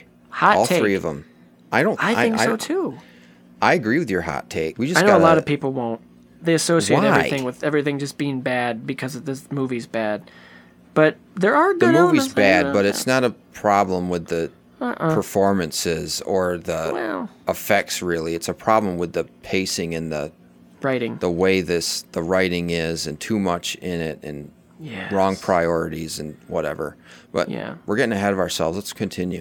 Yeah, we'll continue. Harry and Um, Peter in the coffee shop. Harry and Peter in the coffee. I just want. I Which wanted. is, I wanted again- to stab my thigh so I'd have an excuse to stop watching this movie at this point. We have another ring theory. Coffee shop rendezvous with Harry and Peter instead of Mhm. MJ and Peter. And he's like, "Ah, Pete, how you holding up?" Uh, Well, this is all the I'm Harry other attacking his heart thing. yeah, and he's like, "I'm the other guy." I, I really like how he does it, not by like kidnapping him, not not like bringing her to the Bur- uh, Queensboro Bridge and like saying I'm going to drop her from the top of a bridge, kind of attacking his heart, but doing it like stealing his heart. Really, yeah. that's way more effective. And then he's like, "Yeah, Pete, I'm the other guy. I'm really sorry." Her- Peter leaves. Waitress goes, uh, "Do you need some more coffee?" He goes, "Yes, please." How was the pie? And he has the word. So good. so good. I, and then he looks. Peter is outside, and he looks back at him and does that smirk and like winks at him. A Yeah. bus goes by, and he's gone. Now, why did he do that? He's gone. Why would Where Harry he do go? that though? But where He's did he go? I don't know where he went. I know why he did it. He went under the table. And then, wait, hey, what if he deleted the scene? He comes up too soon. Oh shoot, he's still out there. Hey, when can you tell me there, that guy out there? Uh, I'm dating his ex. Can you just tell me when he leaves? Like is gone from view? It almost Please, looks like you. Peter walked into the street. And he got hit by a bus. Credits. Um, um, no, but where does but- where does Harry go? Harry, I don't know. It's just supposed to be one of those like, ooh, he's the goblin. Ooh, he's there. Ooh, he's gone. Does that make him just out of thin air? No, what we just said. He hides under the table. Um, Yeah. And then we cut to him, Peter. Uh, this is what really gets Peter again. This is like Peter losing his powers and wanting to give up being Spider Man. This is like his final straw for him. He goes and gets the black suit. and he goes harder as Spider Man. Because he's like, I'm going to kick Harry's ass. So he puts the black suit on, swings on over to Harry's place. Sounds like the name of a sitcom. Harry's place was filmed in front of a live studio audience. Harry, listen, buddy. I didn't kill your dad. he killed himself. what? I remember beating you up in grade school or whatever. Hug me, brother. But now, but now, looks at the audience. I'm gonna kick your little ass. no, you said it. You said it wrong, Spencer. It's I protected you in high school. Now I'm gonna kick your laugh. Oh yeah, that's right. I forgot the high school part. To which Peter like, Harry, Harry, Harry, old buddy, old pal. Remember in high school when I got bit by that radioactive spider and I got all these powers and I've actually been protecting you and the entire city? You didn't protect me. I protected you. And now I'm gonna kick your little ass. I. This fight is fine. It is kind of. It's fine. It's. I don't like the music. I have to say. I don't like the the Mm. club jazz clubbiness of it. I don't know. It, it I- plays like a playful like a playful thing, not really anything really menacing or Yeah, and Peter goes full on just, you know what? Your dad didn't even love you. You were an embarrassment to him, little Goblin Jr. Are you gonna cry? That's actually legit sad though. It is. And then he walks away, and Harry's like, I'm gonna throw this pumpkin bomb. And I actually really like this. Just the true anger unleashing. He, without even hesitating, because he's out to kill at this point. The venom is in him. And he mm-hmm. webs the thing and slings it right back. And it blows up, and you think Harry's dead. But he's, he's Well, not. This is the second time he thought he killed somebody and didn't really care. Yeah, the first I mean, time the he- first time he. Hold that thought. That's the end of Act Two. Okay, Yes. carry on. Yes. Okay. The first. on. Let's let's rewind a little bit. Yeah, and Rod, you go boss. like, few- uh, yeah, what? Uh, what? Uh, and then we do like a studio audience. Okay, sorry, I went too far. You- What studio? Audience I'm gonna kick your little ass. Uh, so that's the end of Act Two. Christian, what do you got? I'm out of control tonight. I'm sorry, I can't. This movie, the venom of this movie got into me. I don't. That's the only way I can explain it. I feel. Um, I'm it hopped feels- up on adrenaline. I just accepted a job offer at a job I've been wanting for four Yes. years. Sorry. Congratulations. I get. I'm, thank you. I'm just. I'm just. I'm excited. I'm happy that even Spider-Man Three can't bring me down. There's a lot of funnies in this movie, but there's also a lot to unpack emotionally and character and story wise. Um, yeah. When he first abandoned, like he he kills kills. He thinks he kills Sandman or Flint, gets his revenge. Mm-hmm. But then he sees himself in the alley. Then he does his little hair thing, you know. Yep. Then he goes back to the apartment, does the fix this damn door. And I like how Mr. Ditkovich uh, is actually sympathetic. Oh yeah. like yeah, maybe yeah, he yeah. maybe he was doing the rent thing to just push his buttons at this point. He's a like, good oh, we've got a thing going on, huh? Pay me rent, ha ha. He's a good boy. He's going through something. Yeah, I really like that. Yeah. And then he goes into his room and notices, like, oh my gosh, like, what did I just do? What is going on? I'm taking this thing off. I know what Dr. Connors is saying now is right. This is having a, this is amplifying my angst and emotions. And not only that, but he's, it, he's got all this stuff going on with Uncle Ben, which I'm not sure they should have even included that plot line in this movie because it seems like it should have been wrapped up in the last one. Oh but on top yeah. of that, Yeah. on top of yeah, you know what I mean. yes. Then we get to MJ and all the anxiety and relationship issues with MJ and him not really. Hey Peter, you look in the mirror Peter. a couple times What's in this happening? movie. Why don't you see what you're doing and driving her away with your stupid little Spider-Man quips and oh I know just what that's like and it's like you don't know anything about what's going on. And the fact that Peter doesn't know about MJ's like issues just illustrates how much he doesn't care or un, like unwittingly doesn't care but tries to care in a way it's do you know what I'm my saying life is good, so everything's good. right uh, and men- he's just mentality. oblivious like but at the same time she's not telling him anything either and he didn't tell her about Gwen No, and he also didn't tell her anything about. Okay. but he's she right in that Gwen isn't trying to be anything with Peter Right, not now. not now And he's not. He wasn't trying but to be she's anything with her. she's a little and i'm not saying this to be sexist and anti uh, or misogynistic she get she's a little more sensitive to something like that because of all this stuff that's going on Can Just I like pause you real quick? I hope that didn't come across the wrong way No, it didn't. But I got to have to pause you real quick. On my Yeah. wall right now, to my immediate right, there is a little itty bitty spider crawling up the wall. i thought you were going to say up the water spout No, no. But it's this down came little- the goblin took the spider out There's a cute little like he's kind of cute. He's just this little guy. I'm gonna let him go okay because the, I, the, this might be his favorite franchise. It's just kind of funny. We're talking about Spider-Man. That's why a he's spider. there. This is my moment, dude. Hold on, I'm gonna get him to bite me. no No, he doesn't have. He's a Don't little itty bitty. What is he's a it? cutie. No, he's just a little Anyway. cutie. you Um, get peter with his classic it's almost like the dreaded mansplain you know Yes.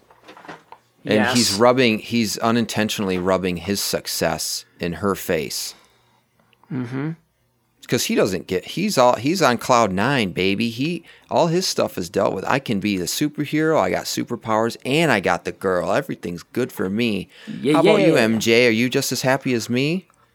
No, oh no, that's actually, great. Peter. No, yeah, exactly. Actually, Peter, I'm going through some stuff. Well, you know what? Let me help you through that. When I was Spider-Man, uh, I I had to deal with this, and uh, see, it's like no, that's like number. You don't do that. I mean, I haven't been in a relationship really, but I even I know that you don't. And this is something I'm mindful of too when I'm talking to people. Like I don't want to just go to right to me and what I'm doing. Like you told me what you're up to, I'm going to explain to you what I did and make the conversation about me. I I ugh. He's listening just to get to a point where he can talk about himself. Um, you know what it reminds me of, kind of? Andy Bernard from The Office. Oh, yeah. When he just constantly will just fit the fact that he went in, went to Cornell in any conversation he can. Says, ah, yeah, that reminds me of the time I went to Cornell. It's like, oh, yeah, by the way, I'm Spider Man, in case you forgot. Mm-hmm. There's also some lines in this the the romance scene in the Constellation restaurant. Some of the dialogue should be taken out, like about her talking about the kiss, the upside down kiss.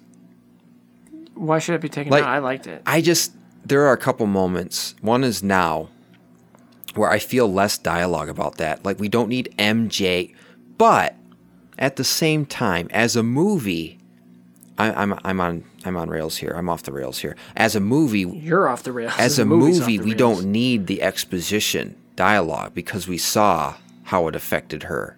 She's explaining to Peter how it affected her. It's an example of the audience knows, but Peter doesn't know. So she's telling him.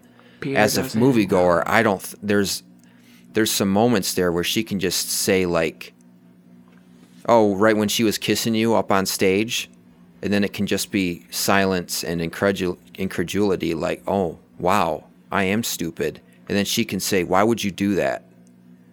And then you could have an emotional beat, you know Yeah. instead of her going like on that, this though. explanation. That would have been more meaningful and more insightful. Uh, Allow the audience to sit and think and like ponder with Peter, empathize with him in that sense. But yeah, but this that movie's not doesn't happen. sophisticated enough. So that was Act Two, and Yeah, that was Act Two. A lot of good really- stuff. Yeah, I would that debate. Sure, yep, yeah, there was. Oh my maybe. gosh. We skipped over another important scene What? in Act Two. What? Aunt May. What about when he talks to Aunt May and says, "Oh, Oh, yeah, uh, I they, killed uh, him." you- the police, Spider-Man killed him." Oh, what happened? Well, uh, Spider-Man killed him. Has I nobody ever questioned Peter's relationship with Spider-Man? I guess not. He's not hiding it. Third movie in a row, MJ gets to. ah. The thing is, Hmm. uh, it. I I really love this Aunt May scene because it's the inverse of the conversation of Spider-Man Two, which I guess you kind of have a ring theory thing going on here. yeah. where he the first the scene in Spider-Man 2 he's getting ready to tell her something she's not going to want to hear about him being responsible for Uncle Ben. Uh-huh. But in this film, he's going to tell her about something she thinks she's going to be happy to hear Right, and she's like about her him being killed and she's like, "Oh, well that's not right. Spider-Man doesn't kill people." Your Uncle Ben. well, I thought you would be happy. Yeah, I thought you would be happy. Well, Uncle Ben wouldn't want that, and he wouldn't. It's revenge is like a poison. Wink, wink, symbiote.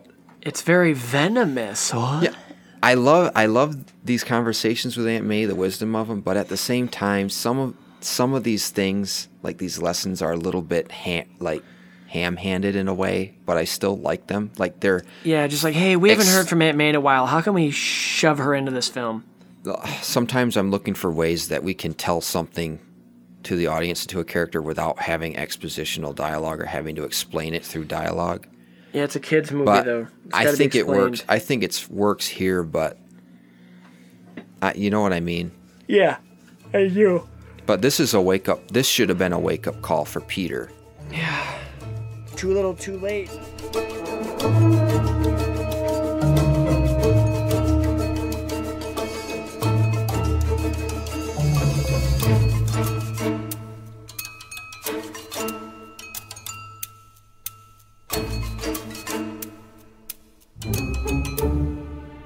I'm gonna put some dirt in your eye. Act three starts with a bang. Emo douche Venom Peter walks into the bugle, and Eddie Brock just got a staff Yeah, job. This And is what I call the Peter the prick montage. Yeah, but Eddie Brock kind of, I mean, that's, you can't do that. But Peter's like, that's a pretty nice shot. Yeah, it'd be a shame if uh, I were to expose you. And Eddie's like, please do not do this. It will ruin me. And then Peter goes, oh, Jay. He doesn't say that, but he he leaves the the photo's fake, I and then thought J. Jonah I- James my is like, mind "Get out went of to Harley Quinn. Mr. J- nuh-uh, uh-uh. and this sets us on a course where there is no turning back. We get the absolute worst sequence of all time in any superhero film ever made. And I've seen Batman and Robin. I'd rather gouge my eyes out. Because we get emo Peter flying high, pointing at finger guns, and people are like, I don't know if he's attractive or not. I'm going to smile at him, and I'm just going to stop in the middle, do a little slide move, point at you, and smile and say, hey, babe, and then go get a new black suit, which is very cool looking, and then do this tornado arm hand hump dance. I'm The going to. James Brown. Ah, scene is the worst. It was at this Um, point that I realized this movie is not good. This, you know, this is the worst offense of this film. They even make fun of in Into the Spider Verse. Emo Peter, scene Peter, if you want to say that. yeah. The I, uh, I, I, I don't like it. It's not Peter. No. I, Well, no, it's not. It's Venom. and I guess that's it's not Venom either. It's just prick Peter. Like yeah, it's just oh It's bad. Miss Brant, get- that's not the position I hired you for. Right? Like, dude, That's a good to line. I like that. Fuck on the desk. One of the re- the only redeemable qualities of this montage in this scene, I is th- that it's an inverse of the uh, happy-go-lucky Peter from Spider-Man Two when he Oh, puts the yeah. suit in the trash can and he's wearing all white and like, oh, I'm happy. I'm got Raindrops keep yeah. falling up. Yeah. This is like the opposite of that, which I like, which is another ring theory. See, this movie's packed to the brim with these Taking things. it back. It's back to the brim with a lot of stuff But that shouldn't be we- in it. He exposes, like you said, he exposes Eddie, and then to even rub salt into that wound. Never wound what you can't kill. But to even rub salt into that wound, he uh, takes Gwen out on a date to And the he doesn't jazz. have any interest What in is- her. No, he's just doing it to make MJ jealous. Before that, though, Which Flint Mudco Douche meter is off the charts now. Oh yeah. And apparently Venom takes the host back to the 70s because if you listen to Peter's dialogue, it's so ridiculous. Like, yeah, this Yeah. club is groovy. I don't remember what he says, but he's just like, eh. uh, Find us some shade. Thanks, Alex. I'm so loving this. Now dig on this. dig Uh, on this. yeah, I, it, you're gonna really dig it. Find us some shade. and then Gwen's just like, no, this guy's totally cool. This will be fun. Um, it's not gonna be fun because MJ is the singer here, and Hmm. And Peter it knows do- this. and just to show how little people care about live singing at a club like this, the, she starts, gets cut off. Peter just goes up on stage and starts playing piano. The bouncers should be like, no, no, dude, hey, can you not touch that, please? It's for the Oh, yeah. performers. We're not paying you. And he should say, ah, miss that, oh, sorry, or something. I don't know what he'd say. Some, some 70s. And they're dancing and he's showing off his moves, and MJ's just standing up there like, you piece of sh-. And then they do this dip, and he's looking up at her with his eyeliner and his black emo hair, and then Gwen's like, this was all for her. I'm, s- and stand up move by Okay, her. I have a she huge problem. apologizes. I have a huge problem with Gwen. What? In this scene. Because they walk in, she notices it's MJ. Oh, it's MJ. Peter, are you uncomfortable? Should we leave? Oh, no, no, I'll, I'll be okay. Yeah, playing the old uh, vulnerable Peter bullshit. Anyway, they go to sit down, and then Peter pulls this bullshit with the chair and dancing on the bar top and trying to make MJ jealous. And Gwen goes along with it. Well, in when the moment. she knows. No, I don't care if it's in the moment or not. She she goes along with it. She knew that MJ was there, and she would have the better judgment to think, "Gee, maybe I shouldn't be rubbing this into MJ's face with her ex-boyfriend." No, but I- she does apologize. And she doesn't realize until the end. Like, I'm sorry. And it's like, I agree. I like that she apologizes, but it comes off as nonsensical when she spends the whole time smiling and having these sexy dances with Peter and then turns around, oh, I forgot MJ's here. I'm sorry. Yeah, and this this scene is bonkers anyway because you get so- MJ just stops waitressing and to It's go up there and silly. sing, doesn't sing. Uh, somebody going to cover for? And this isn't how clubs work. It's not an open mic night. Peters plays piano and he's kicking shit all over. Just ha ha ha! I found shade. Ha ha! And then he he's the bouncers are like, hey, get him out of here. He's like, yeah, whatever. Do we have a problem? And Paul, they try to do get we him have out. a problem here? Yeah, Paul. Yeah, Paul. Do we have a problem? And and then he's in his fit of rage trying to get the bouncers off me. Smashes MJ in the face, backhands oh, her, ah, I hate this. and he's scene. like, What have I done? "You're fulfilling your destiny, Peter.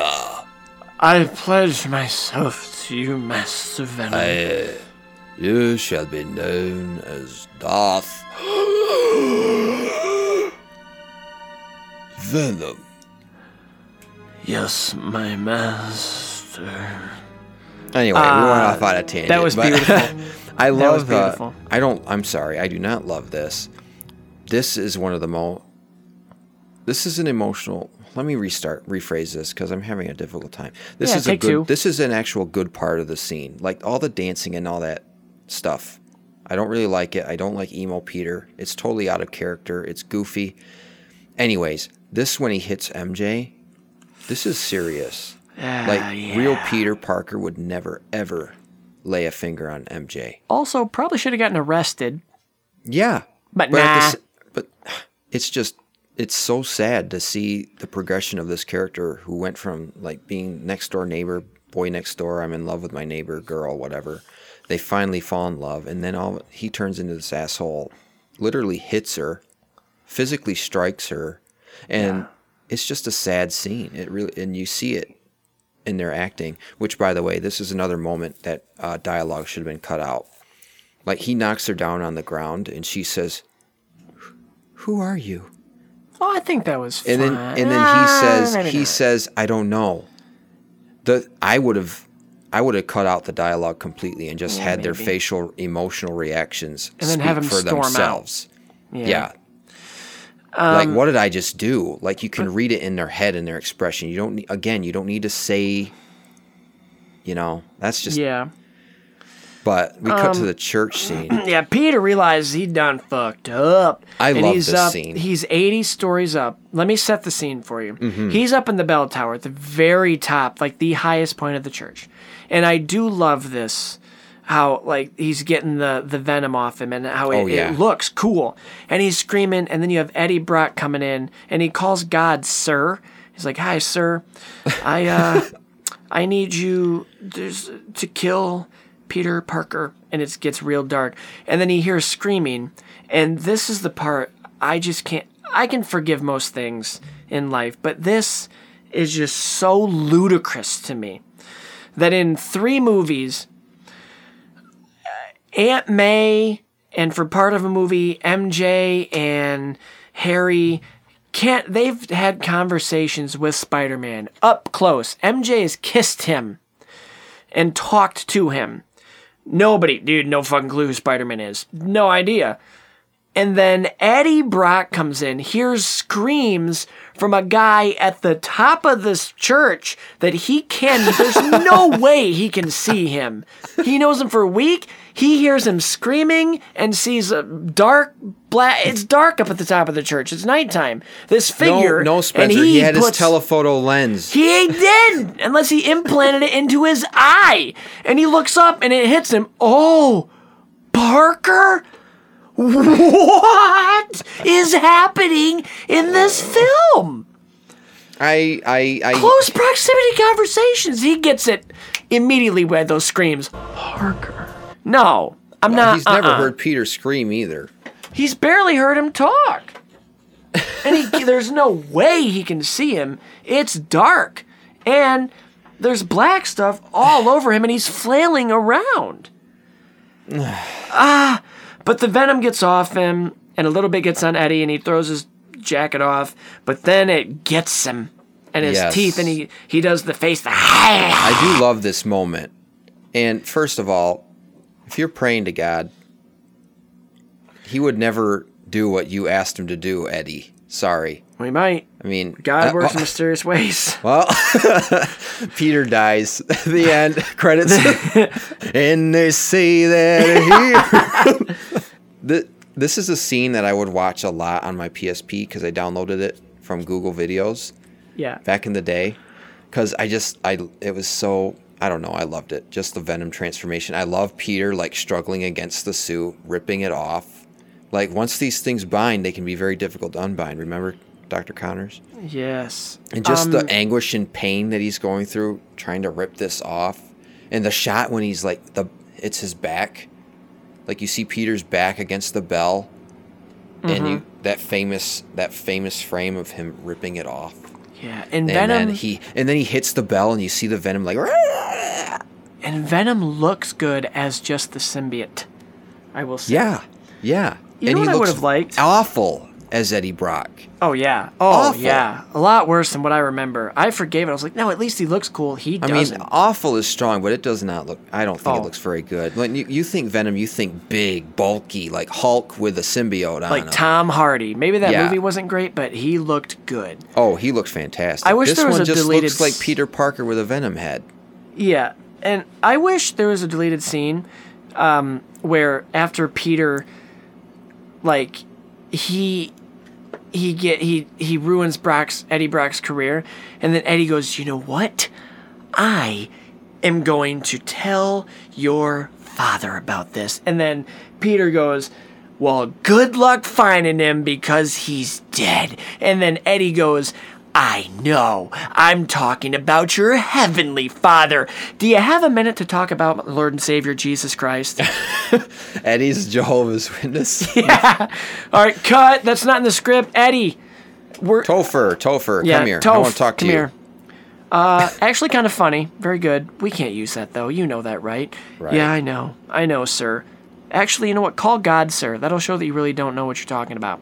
We are on this scene way too long. Yeah. Here's the thing. I love Here's it though. the thing. I yeah, it this is a good scene. Um, Aunt May visits Peter here. I can't remember why or what she talks about. Because uh, he called her sometime in between uh, things going on. I don't know when he called her. He called her, and they have a little heart to heart about Peter admitting to Aunt May that he hurt MJ and he's not ready to commit. Like what uh, Aunt May was saying, you need to drop everything and support your the Oh, one yeah. you love. Yeah. And Peter, he's like, I hurt her. Returns the ring, and then Aunt May says, "You know what? You start by doing the hardest thing. You forgive yourself. I believe in you, Peter. You're a good person. And I know you will find a way to put it right. I, I really like this scene too. Every scene with Aunt May, I really like All because two she of has them. a, she drops a lot of wisdom bombs in these she films. does. She does because Um, Uncle Ben's not there. She has to. She has to pick up the slack. Like just her reassuring him, "You're a good person. I know you will find a way to put it right." And that Yeah. p- makes me think about Spider-Man 2 when he worked up the courage to tell her about the circumstances of Uncle Ben's death. Like that's why I think she's thinking about that when she says, "You know, Peter, you're a good person. Like don't be so hard on yourself." Because it's really not Peter who did what he did to MJ. It was the symbiote Yeah, it was the Venom. that did that. Yes. Like I'm not trying to make excuses either, but it just is. Real Peter would never ever do that. Could this be a metaphor for like drug addiction or alcoholism? Yes, Hmm. potentially. Yeah, there you go. I All mean, they say that on Wikipedia. I oh think. yeah, there we go. So he kicks the habit. Venom proposes a team up with Sandman. They just set the scene. They have never met. They've never seen each other. Eddie Brock does not know this person. I do not. know Eddie Brock has him. no reason to know exactly that he's looking for Spider-Man. And they're like, "Yo, I want him dead. You want him dead. Let's do it." And the Sandman, who also doesn't know Eddie Brock, this demon creature now, is just like, "Dude, you son of a bitch, I'm in." Why? Why It's are you not- in? no, Why I are you in? You're not in. Don't be in. I This don't like MJ. Venom voice either. And then MJ, He just happens to. Th- does he have venom sense? He just knows where what cab. Uh, Ve- I Eddie, mean, he's looking at MJ like with he's Fa- looking at MJ like Kevin McAllister's looking at the homeless kid in the in Home Alone 2. He much better in here, kid. I oh, can't Oh, scary. do it. Ve- I, as a kid, could I had to cover my eyes. That scared Oh, me. that is freaky. Or the the prostitutes in the park. yeah. You looking for your mommy? Yeah. To read you a bedtime story. Yeah. Watch it, kid. Yeah. Oh. You may have won the battle, little dude, but you lost the war. No. and we're getting into Home Alone. Anyway, Again, There's so another MJ ring- is once ring again theory. a hostage. The MJ's a hostage. No, well, that is a ring theory throughout all three. but Mhm. when MJ notices uh, where Peter was standing three seconds after he leaves and looks down through the window, she did it in Spider Man 2 after uh, he leaves the play when he couldn't Oh, get in. yeah, she's and he sees her kiss James Jameson. Ah, yeah, John. John Jameson, yeah. I, Yeah, not yeah. James.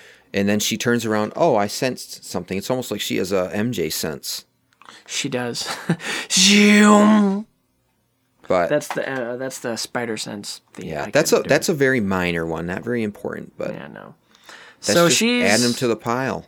Just to prove her further that she's just an op. And this one, you're thinking maybe she's not uh, just going to be an object, but she is. She's a hostage. Yeah, and she people is. are, and then we get And- commentators and a whole crowd just hey. Spencer, I'm sorry to interrupt you again. Uh-huh. What is the point? Why does Venom? Why does Topher Grace reveal his his eh, eh, his alter ego as soon as she gets into the cab? I don't. Why did he keep? It's the same thing. He blew his own cover. Harry Osborn blew his own cover by winking and smiling at Peter. These. What is wrong with these people? Because this movie Are they wanting is- a confrontation? They want a confrontation with Peter. It's bad. It's bad writing. But Venom all of a sudden is Charlotte from Charlotte's Web, and they write in this perfect, like this perfect, straight out of the comics, literally font. And at first I'm like, what? Who? What is he going through fonts? Just like, no, that's not. It reminds me of the work." font from the animated show from the '90s. Well, because that's what it is. It's that's supposed to be like, oh, cool. Look at the font. And it's I- like the I comics. had to agree. the the new stuff is silly. Yes. And all the news, ca- like t- they just gave him an. We've identified the woman. What do they do? Call, hey, what's your name? And she goes, Mary Jane Yeah. Watson. They're like, okay, great, thanks. We need that for the death certificate and the news. Thank you. And uh, what's your friend up there? Oh. And she's just like, I don't know. He's a guy made of sand. Oh, Sandman? And then Sandman goes, That's not my name. I'm the human sandbox. He got my name wrong. It's the human sandbox. and then Venom was like, I don't care. Get out of there, you idiot. He got my name wrong. Minutes with you. What if he came back? I got three minutes. Oh, shit. Never mind. Not that. See you later. isn't ready. Bonesaw is not ready. No, but before we get too into this stuff, Peter, which, ding, ding, ding, another ring theory here. Peter goes to Harry for help. Uh, you mean Harry On his- Two Face? Good one. That's a good one. Harry I have to Dent. Harry Dent. I got a thing when you're done. Peter goes to Harry. This is again mirroring Spider Man 2, where instead of Doc Ock bringing Peter to him and having Peter try and talk sense into him after the fact, like he's got MJ, we got to help MJ. This is Peter going to Harry to say, listen, she needs our help. Together we can beat them. I need your help, Harry. We're friends. And then you really feel for Harry in this scene. I For a really minute. feel for him. Mm-hmm. I mean, all that shit you said to him when you beat the crap out of him in Norman's lab. He despised you. You were an embarrassment to him. Oh. Look at little Goblin Jr. Gonna cry? Ugh. Truth that gets to me. That gets to me. And Why then to man have great till they gotta be great? When Harry goes, get out, or you know, what does he say? I think It- he just says, leave, get out, go. I don't know. Get out. Or Tells him to get "Go out of there, though." Yeah, but that the line he says there, it it kind of got to me too. Because again, it almost looks like Harry's about to cry, Mm-hmm. and and it's sad. He's got a tragic story throughout the, all three of these movies, kind of. And then another another deleted scene. Harry turns to Peter and he goes, "Do you want to know how I got these scars? My father was a goblin and a fiend." And one night he goes off crazier than usual, tries to pick a fight with Spider Man. Oh, Spider Man doesn't like that one bit. So, he takes my father's glider, stabs him like this, and does this to his face. And he looks at him and he says, Don't tell Harry! Don't tell Harry! Well, guess what? He told me everything. and then Peter goes, What the fuck are you talking about, dude? And Peter There goes, "Kill you? I don't want to kill you. you complete me." Yeah, uh, We went off on there. Okay. we have gone off. But anyway, point um, bottom bottom line, I feel bad for Harry in this Yeah, scene. I, I go long winded on things. Me too. And Bernard gets his moment where he's like, "Well, sir, I know that this would have been a lot helpfuler, more helpful, uh, like three or four or five. The night it happened a couple years ago, sir. But well, y- as you know, sir, my brain's not as good as it used to be because I don't even know what guests and food are, sir. And I, don't know what you want." two. Meaning yes. the second movie. And then Harry's like, Bernard, do you have something to say? And then Bernard goes, Well, listen here, you little shit. I was a medic back in World War One or something. I was the mayor of Whoville. of Townsville. I was the mayor of Icetown, sir, and I know what it means to. Anyway, the bottom line is when your dad came home, I cleaned his wounds that very night, sir, and I could tell by my many years of medical experience by cleaning wounds and giving you band aids when you were a little boy that those wounds were self inflicted by his own glider. And you're probably asking yourself, hey, Bernard, how do you know so much about what this glider looks like? And I look back at you and I say to you, sir, I don't know jack squat, but what I do know is this. I saw the glider coming in the when he was making it. He killed himself is the bottom line. and he starts And laughing. you need to know that. Now go get him, Tiger. And he No. goes, How dare you? That is my best friend Peter's nickname. You don't call me Tiger. You're fired. Well, Oh. sir, who's gonna cook your meals? And he goes, That's a good point. fired, fired, sir. oh my gosh. What is happening to us, Christian? This movie Oh, is man. ruining Uh, us. We're gonna start losing There is listeners. okay, more emotional here. There's and there's an editor's cut of this movie that came out th- uh, three years ago, 10th anniversary. Pass. This scene, the Bernard scene, isn't even in it. It's just Harry seeing a broken photo of him, MJ, and uh, Peter, and he starts crying. I uh, I don't know which one. Do you worse. think that would have worked better? No. What would have worked better is if he told him in Spider-Man 2. Well, I I agree. Why would Bernard keep that a secret if I don't know.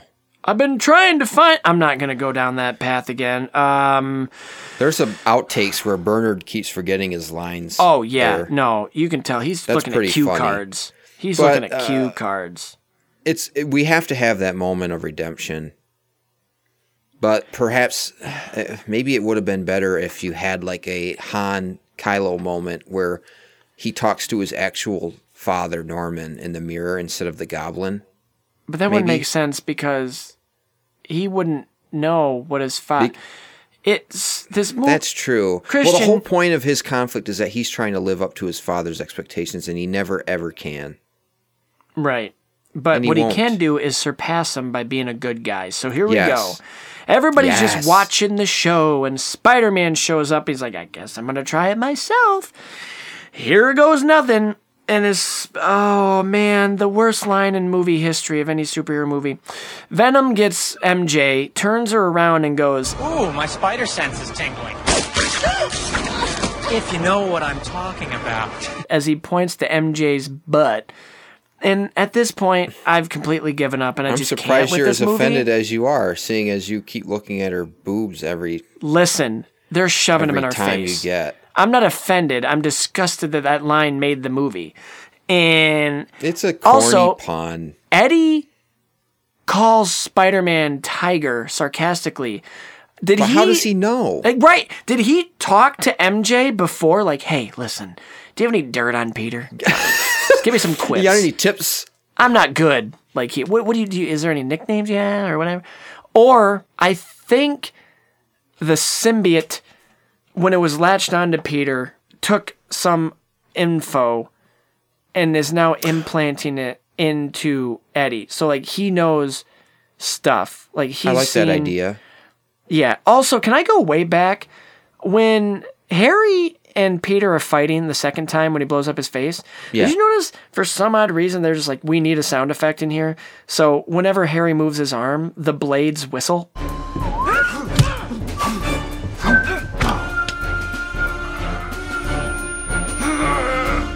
I love that though. I, I think it's I weird. love it. It's so cool. All right, shouldn't have brought it up. We can move on. Also, during the the first battle, when Peter notices uh, Gobby getting ready to chase him down on the rooftop, you hear a,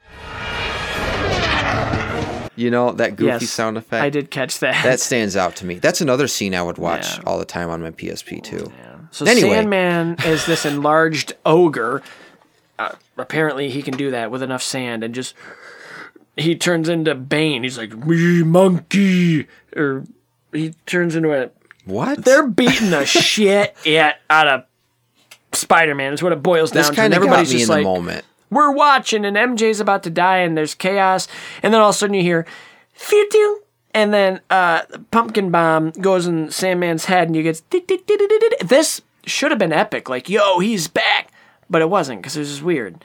It I was kind of kind of epic. But then he goes over to Spider Man and has time to have a full conversation, and we get what could have been They my favorite line of the movie. conversation. They no, like they don't. three word.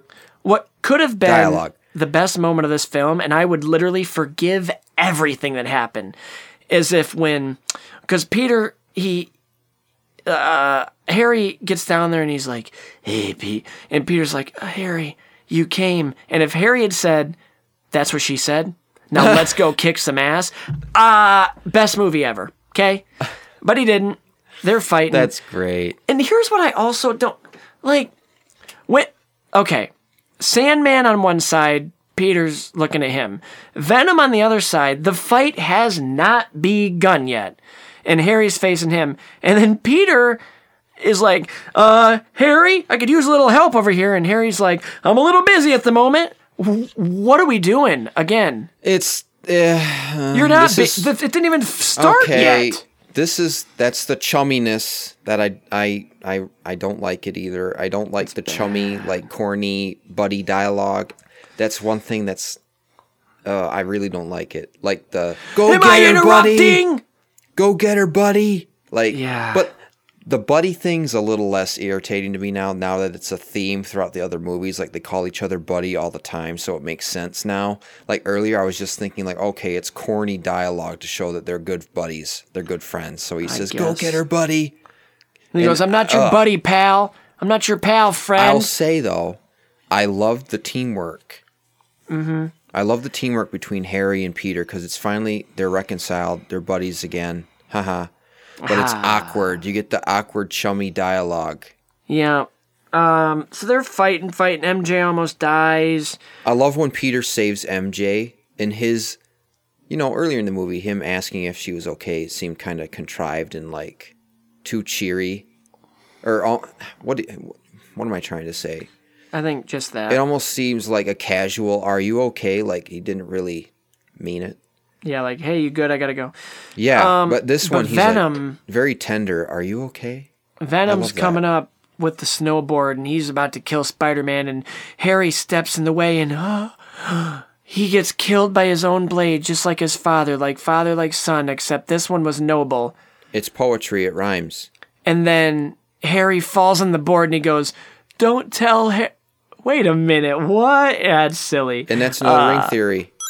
No, and I'm- no, that's yeah. where your friend goes, no. Yeah, that was. Does the. Luke Skywalker? No. It was not supposed to be funny, and he made it funny. But he sacrificed, and then Venom, all the stuff falls, the the metal, and Peter's like, "Wait a tick, he doesn't like sound." Hopefully, the Sandman's taken care of because now I got to focus on this guy. I don't like and he his little starts mi- banging. mind meld Yeah, where it goes to Peter's head, and it's like, oh yeah, the bell. Oh yeah, yeah. So he bangs on the bell. It gets. I like how he webs Eddie out of there. I do and then too. it's just and Eddie's symbiote screams are terrifying. excruciating. Oh yeah, and then you're like, this is a great looking symbiote. Wish we'd have gotten a better, way better, more version of this. And then here, P- Oh yeah, the symbiote looks fucking awesome. brings up the the pumpkin bomb and he throws it, which creates a black hole apparently. And Eddie's like, no wait, don't know why I thought this was a good idea, but he goes and gets blown up. Okay, about Um, that, why doesn't Peter just web him out again? Like, nope, No you're not gonna kill yourself, buddy. No time. It would have been redundant. Just we're not gonna keep doing this, Eddie. Okay, so we because go at from that, point he realized, wait a minute, actually, he knows who I am. I exposed him. He would expose me. Ah, no, he Eddie, don't. half-heartedly. Not half-heartedly, but he was in the moment. He wasn't thinking. He's like Eddie, and he goes to grab him with his arm. And then he can say he tried. Yeah, no, I shouted his name, didn't work. Well,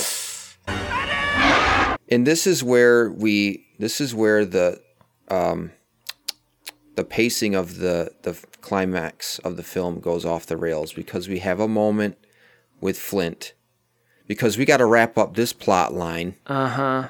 Before we can move on to the more Oh, important plot And line. it's daylight now, so they've been fighting all night apparently. Yeah, but I I get the Flint story. I it's tender. It's it's showing like the forgiveness as Should have been the only one, the only villain in this. That was. All right, I don't think he should have been in it for very long, but I'm going to get into that in a minute here. Okay. But I I just think this totally takes you out of the climax. Instead of having this moment, you know, every minute spent talking to Flint is a minute lost going to save Harry's life. Uh huh. A, a floor below them. Right. So, and so, and you're taking attention away from what should be the more important plot was the relationship between, uh, um, Harry and Peter. Because as far as I'm concerned, we've already wrapped up the plot with Ben.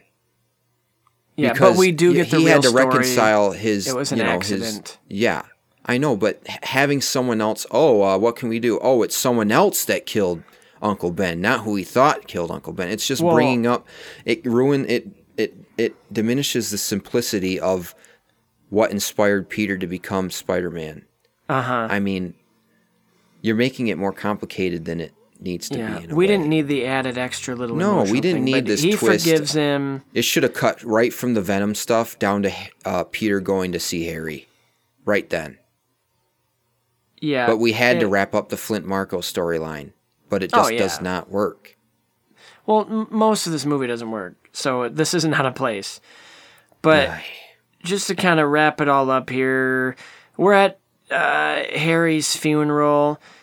Um, uh, apparently, I didn't see this, but I heard on another podcast. Um, Flash Thompson yes, is there. I was didn't just about to mention him. that he's right behind MJ, walking up to the casket. Okay, so that's cool. But Gwen and her dad are there. Did they even know Harry? Why are they there? They didn't know him. They're there because well, they were a because Harry storyline. Osborn is a major uh, profile in New York City, being head of Oscorp or uh, senior member of Oscorp, his but father's Gwen company. and her dad have nothing to do with Oscorp. They shouldn't have been there. Wait, no, no, no, no, no, no. It's because I'm assuming that. Well, look, Harry was driving in a limo at the beginning of the movie. He's obviously a figure in New York City, a major figure. His death would be a big deal, and the police commissioner would be there because they could chalk it up to he lost his life in the attack at the construction site, I guess I don't. which the police would be involved in. They were and Gwen was there as a there. sign of respect, All right, sure. and that's the last Um, time we ever see her. Yeah, And I'm sorry, Bryce Dallas Howard, for you having to endure this role. yeah. But hey, it's over now. You never have to do it again. And also, Ring Theory, Harry's funeral at the end of the movie, Norman's funeral at the end Yep. of Spidey 1. Mm hmm Full circle. And then Peter is just walking and he goes to the jazz club and MJ's singing and in mid song she's just like nobody's listening to me. I got a minute, I can dance with Peter. He extends his hand and you you can see, you know, they embrace and hug and start to dance that I think they're going to make it work. There's hope for them. They embrace. He's going to tell her or already has about the suit and everything is going to be fine. And I actually like how it ended. It ends with hope, unlike Spider Man 2, where it ends with her being uncertain, like, shoot, what did I get myself into? Oh, yeah. And this time she's like, okay. I absolutely. I love the tenderness of this Yeah. scene. Because you I- want him to work out. Right. And you can tell on Peter's face, you know, he feels awful about what happened the last time he was in that building. Yeah. And another thing, I don't like how MJ she stops singing because Peter shocks her. Just like Yep. he screwed her up in her Broadway debut in Spidey 2. But hey, that rhymed. but Nice. uh they they just sort of fade her voice out. Wonderful. Wonderful.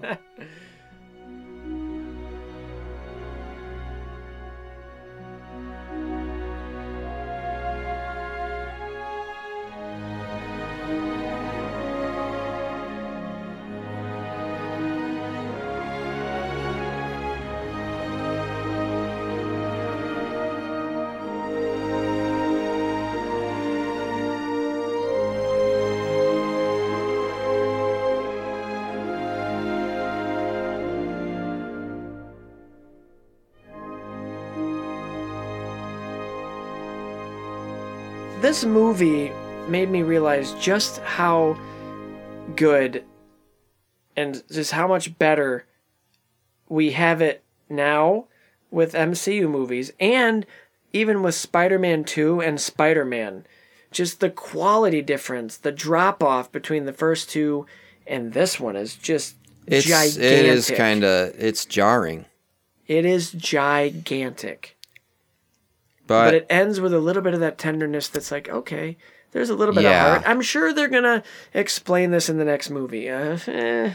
hmm And I gotta be honest with you, I got a little emotional, um, when uh, Peter's getting hammered, quite literally, by the uh, the Sandman, when Venom's holding him down, and he's trying to reach, Yeah. like reach out for MJ, and this is the time, you know, he can't do it.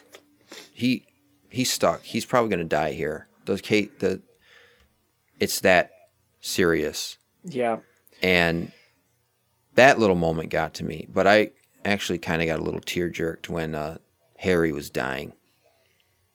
And Oh, yeah, you're 'cause probably they're gonna all think, oh, really? That's well, they're all, and just again, you think about the past and the relationships between these characters and all the failures that they've had with one another and the the regrets and things they wanted to say and weren't able to say and and just like Peter, Oh, I'm it- sorry. Peter's like, I'm sorry for those things I said. I really shouldn't. I'm sorry. Like about your dad, like saying that he didn't love you and all that. Like that's what I imagine he's apologizing for. I mean, that's the last thing he said to him. Yeah, and I do like. I almost did get a little emotion when Peter says something, beautiful. something, something like friend, and then Harry's last words are like, "My best friend." Like you're my best friend, and then he he goes, and Peter were. loses it. They are best Yeah. friends. And They're Tobey's back. again, you got Tobey crying face. And I got this stupid truck in the background behind me. I'm gonna cry. You got They're- Tobey's crying face. Which is super ugly, but that's how you cry. It's super ugly, but er, when you cry, like legit, when you meaningfully cry, you look ugly. I'm sorry. yeah, and hey, When you're you- crying, when you when cry, you're crying and you look good, you're not really crying. No, unless you're Brad Pitt. Are if you're crying? Do you ever do this when you're crying? Uh, you go look in the mirror because you just have to see what you look like when you cry. Do you ever no, do that? I don't. I don't go to the mirror and look at myself when I'm Oh, crying. I do. That's kind of strange. Yeah, it's weird, but people do it. Or do you also like when you're driving and you're crying? You don't want to cry in the car because you think all of a sudden everybody passing you is gonna see you crying and just turn around and follow you and make fun of you. Mm, no. Mm. Because you're driving Okay. by too fast. They can't see. I know, I know, but when you want to cry, logic does not. It doesn't matter. anyway, this movie, it's over. Thank you, Jesus. We're Oh, done with it's Spider over. Man. Uh, um, and I wish it had ended better. It it ended It was like a I movie. said, moment like characterization wise, Yes.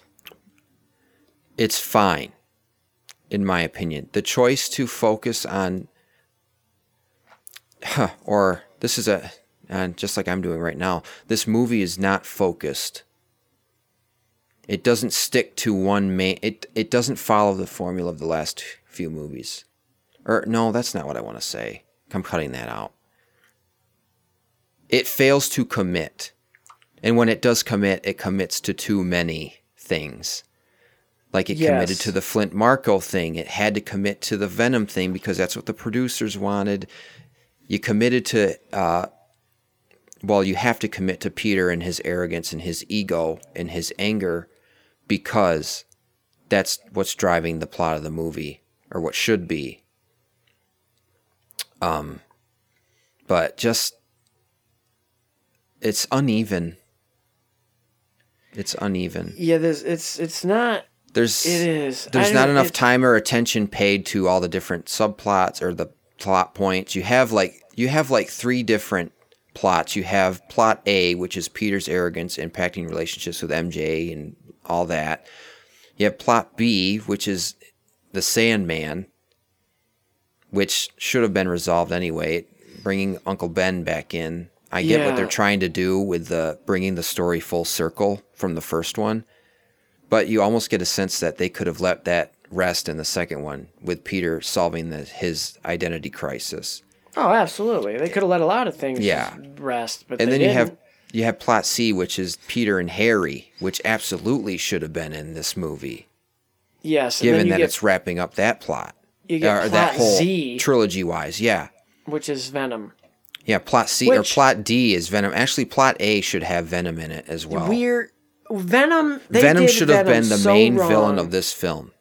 Venom, it, yes, but they should have done it way content. better. Yes, and Venom is like one of Spider-Man's most recognizable, uh, beloved, infamous villains. The and thing, it just, I'm what sorry. if this happened? What if this Yeah, go happened? ahead. Because in the comics, Flash Thompson gets venomized, but he becomes a good guy. So what if they just took some license instead of Harry being Goblin, he got the symbiote on him and was like the villain for part of the movie.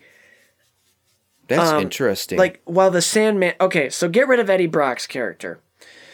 Have Harry be like the Venom character that he's fighting, but also Sandman. But then like the yin to Peter- Peter's yang. yeah, but then Peter, like in the comics a lot, Venom every now and then will help Spider Man. So have him swoop in and help as Venom. Harry Against as Sandman? Venom. Yeah. I just don't think. I think Sandman should have just been killed off. Or, but the thing is, Sam Raimi wanted to put Sandman in the movie. Personally, that he wanted him in the movie. He didn't really want Venom. But the sad, the fact of the matter is, Venom, as a character, as a foil to Spider-Man, works better with the idea of Peter being too arrogant and having his anger be an issue because Yes. the symbiote feeds off of those negative emotions. That would yeah, that's the better villain. That's the one you should have went with. Yes. and you could have committed also to fully. yeah, and you could, and you know this is something I thought of, uh, and brainstorming away how to make this movie better. What did they need to do to make the movie better? Peter, when he fought Sandman down in the subway tunnels, he should have actually killed off the Sandman in that moment. You could have had Sandman getting like you know sunk or going through the sewer, and He's he's, trying to he's trying to reach for the locket again, but he misses. He he doesn't grab it, and the final shot you see is the locket, and that's it. That's the calling card. Hey, Sandman's gone.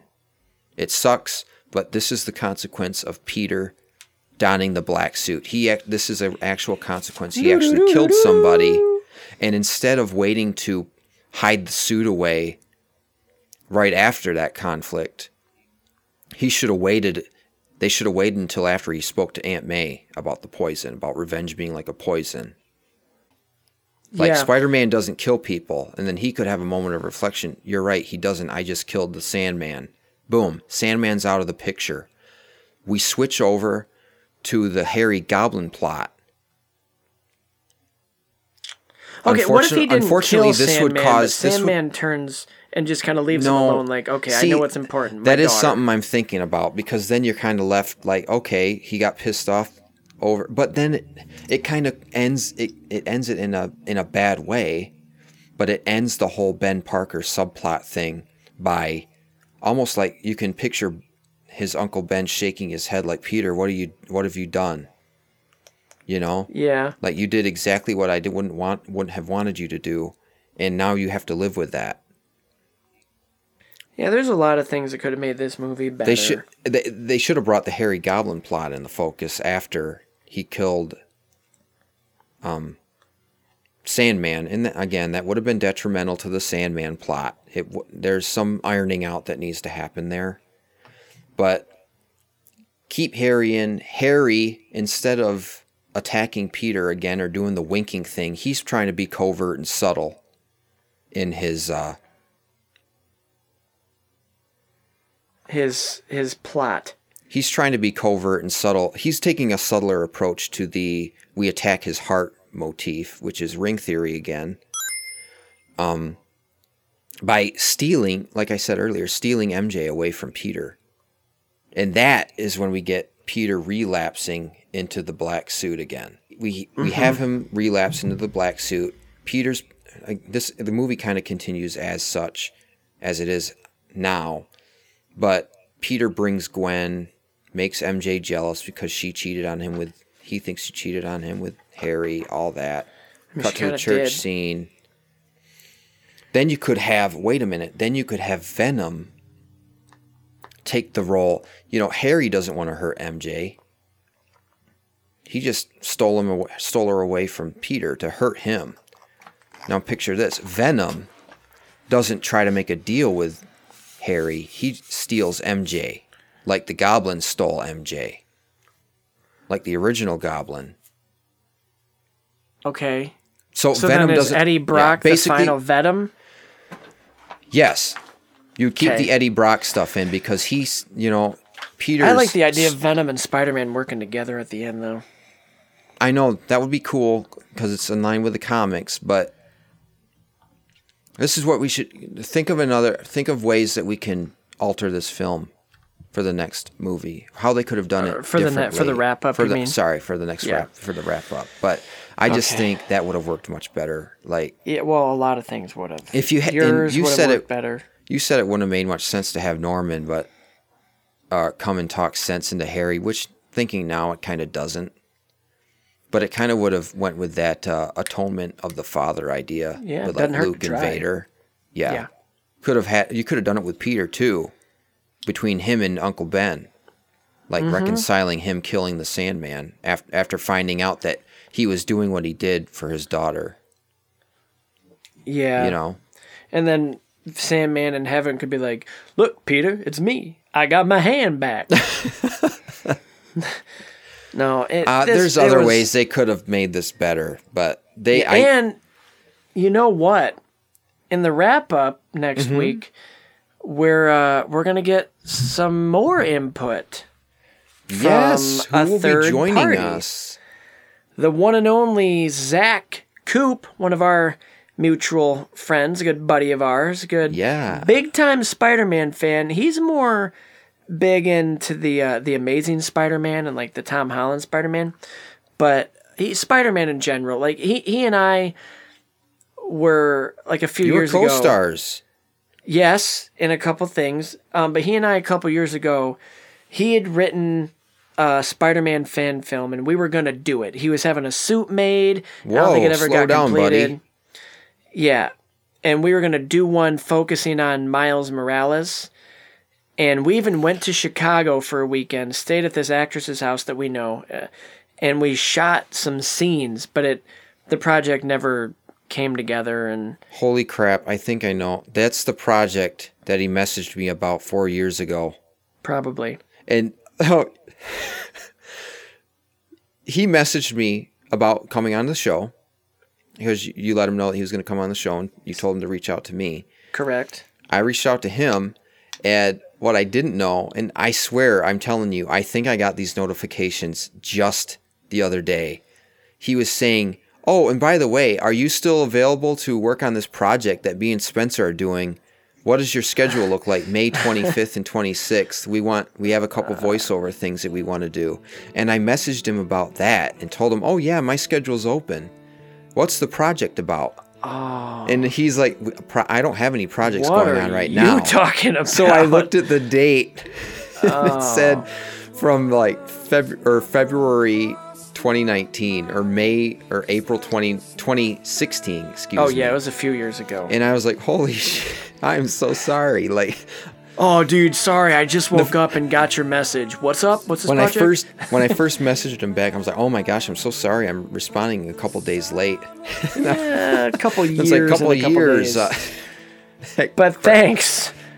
welcome to the show. We're glad to have you. Yeah. Should we play us out and whatnot? Yeah. All right. That brings us to the end of yet another episode of Sequel Men, the podcast. Uh, had a good time here talking Spider Man 3 with Spencer. A lot of good insights, ideas, laughs, all around. Well rounded. But uh, next week we're going to be heading into our show wrap up, our uh, franchise wrap up of the Spider Man films, the Raimi films. It'll be a good time.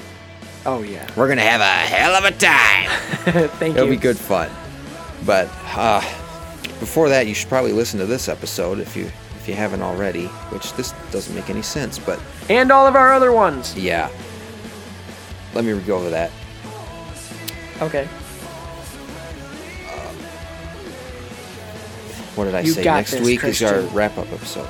Yeah. And uh, to tune into that episode, as long as the other episodes that we've published, all Star Wars, Toy Story, uh, Casino Royale by itself. Yeah. a one Um, off. Austin Powers and now Spider Man. You can find them all on Apple Podcasts, Google Play, I think now it is. We've been saying Yeah. Google Podcasts, either one of Uh, those. yeah, people know. Uh, Spotify, which is my personal favorite. Yep, Uh, me too. But actually, no, Spotify and Podbean, which is our hosting uh, platform. So tune in there, Yeah. and we'll we like to see ya. Tune in. So tune in there. Tune in the. Tune in there. Fuck this. Go ahead. tune, tune there in. Tune there in that too.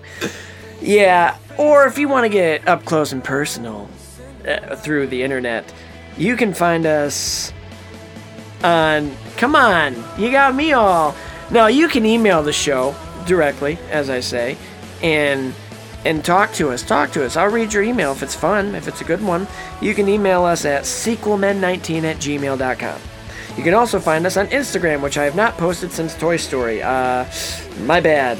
Which is Sequelmen the podcast, or on Twitter at Sequelmen19, or the big one, the big money maker, eventually money, uh, the Facebook, old Zuckerberg world. You can find us there at Sequel Sequelmen the podcast. We post stuff. We've been posting. Christian's been posting some little trivia, fun facts, and stuff, and getting you hyped. So go follow us there. Interact with us. Interact with us there. Leave us a five star review on uh, iTunes.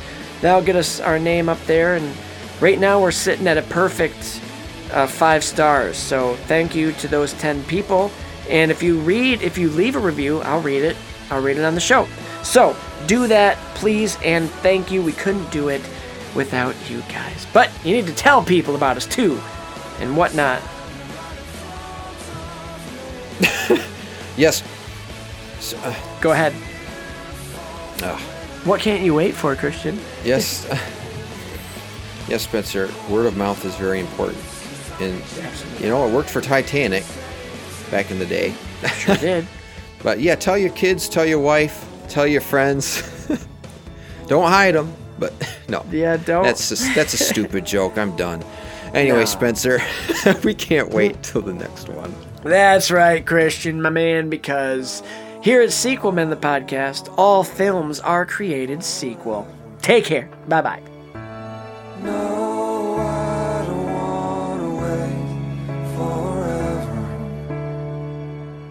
Hey, Christian, you know my mic tastes like strawberries.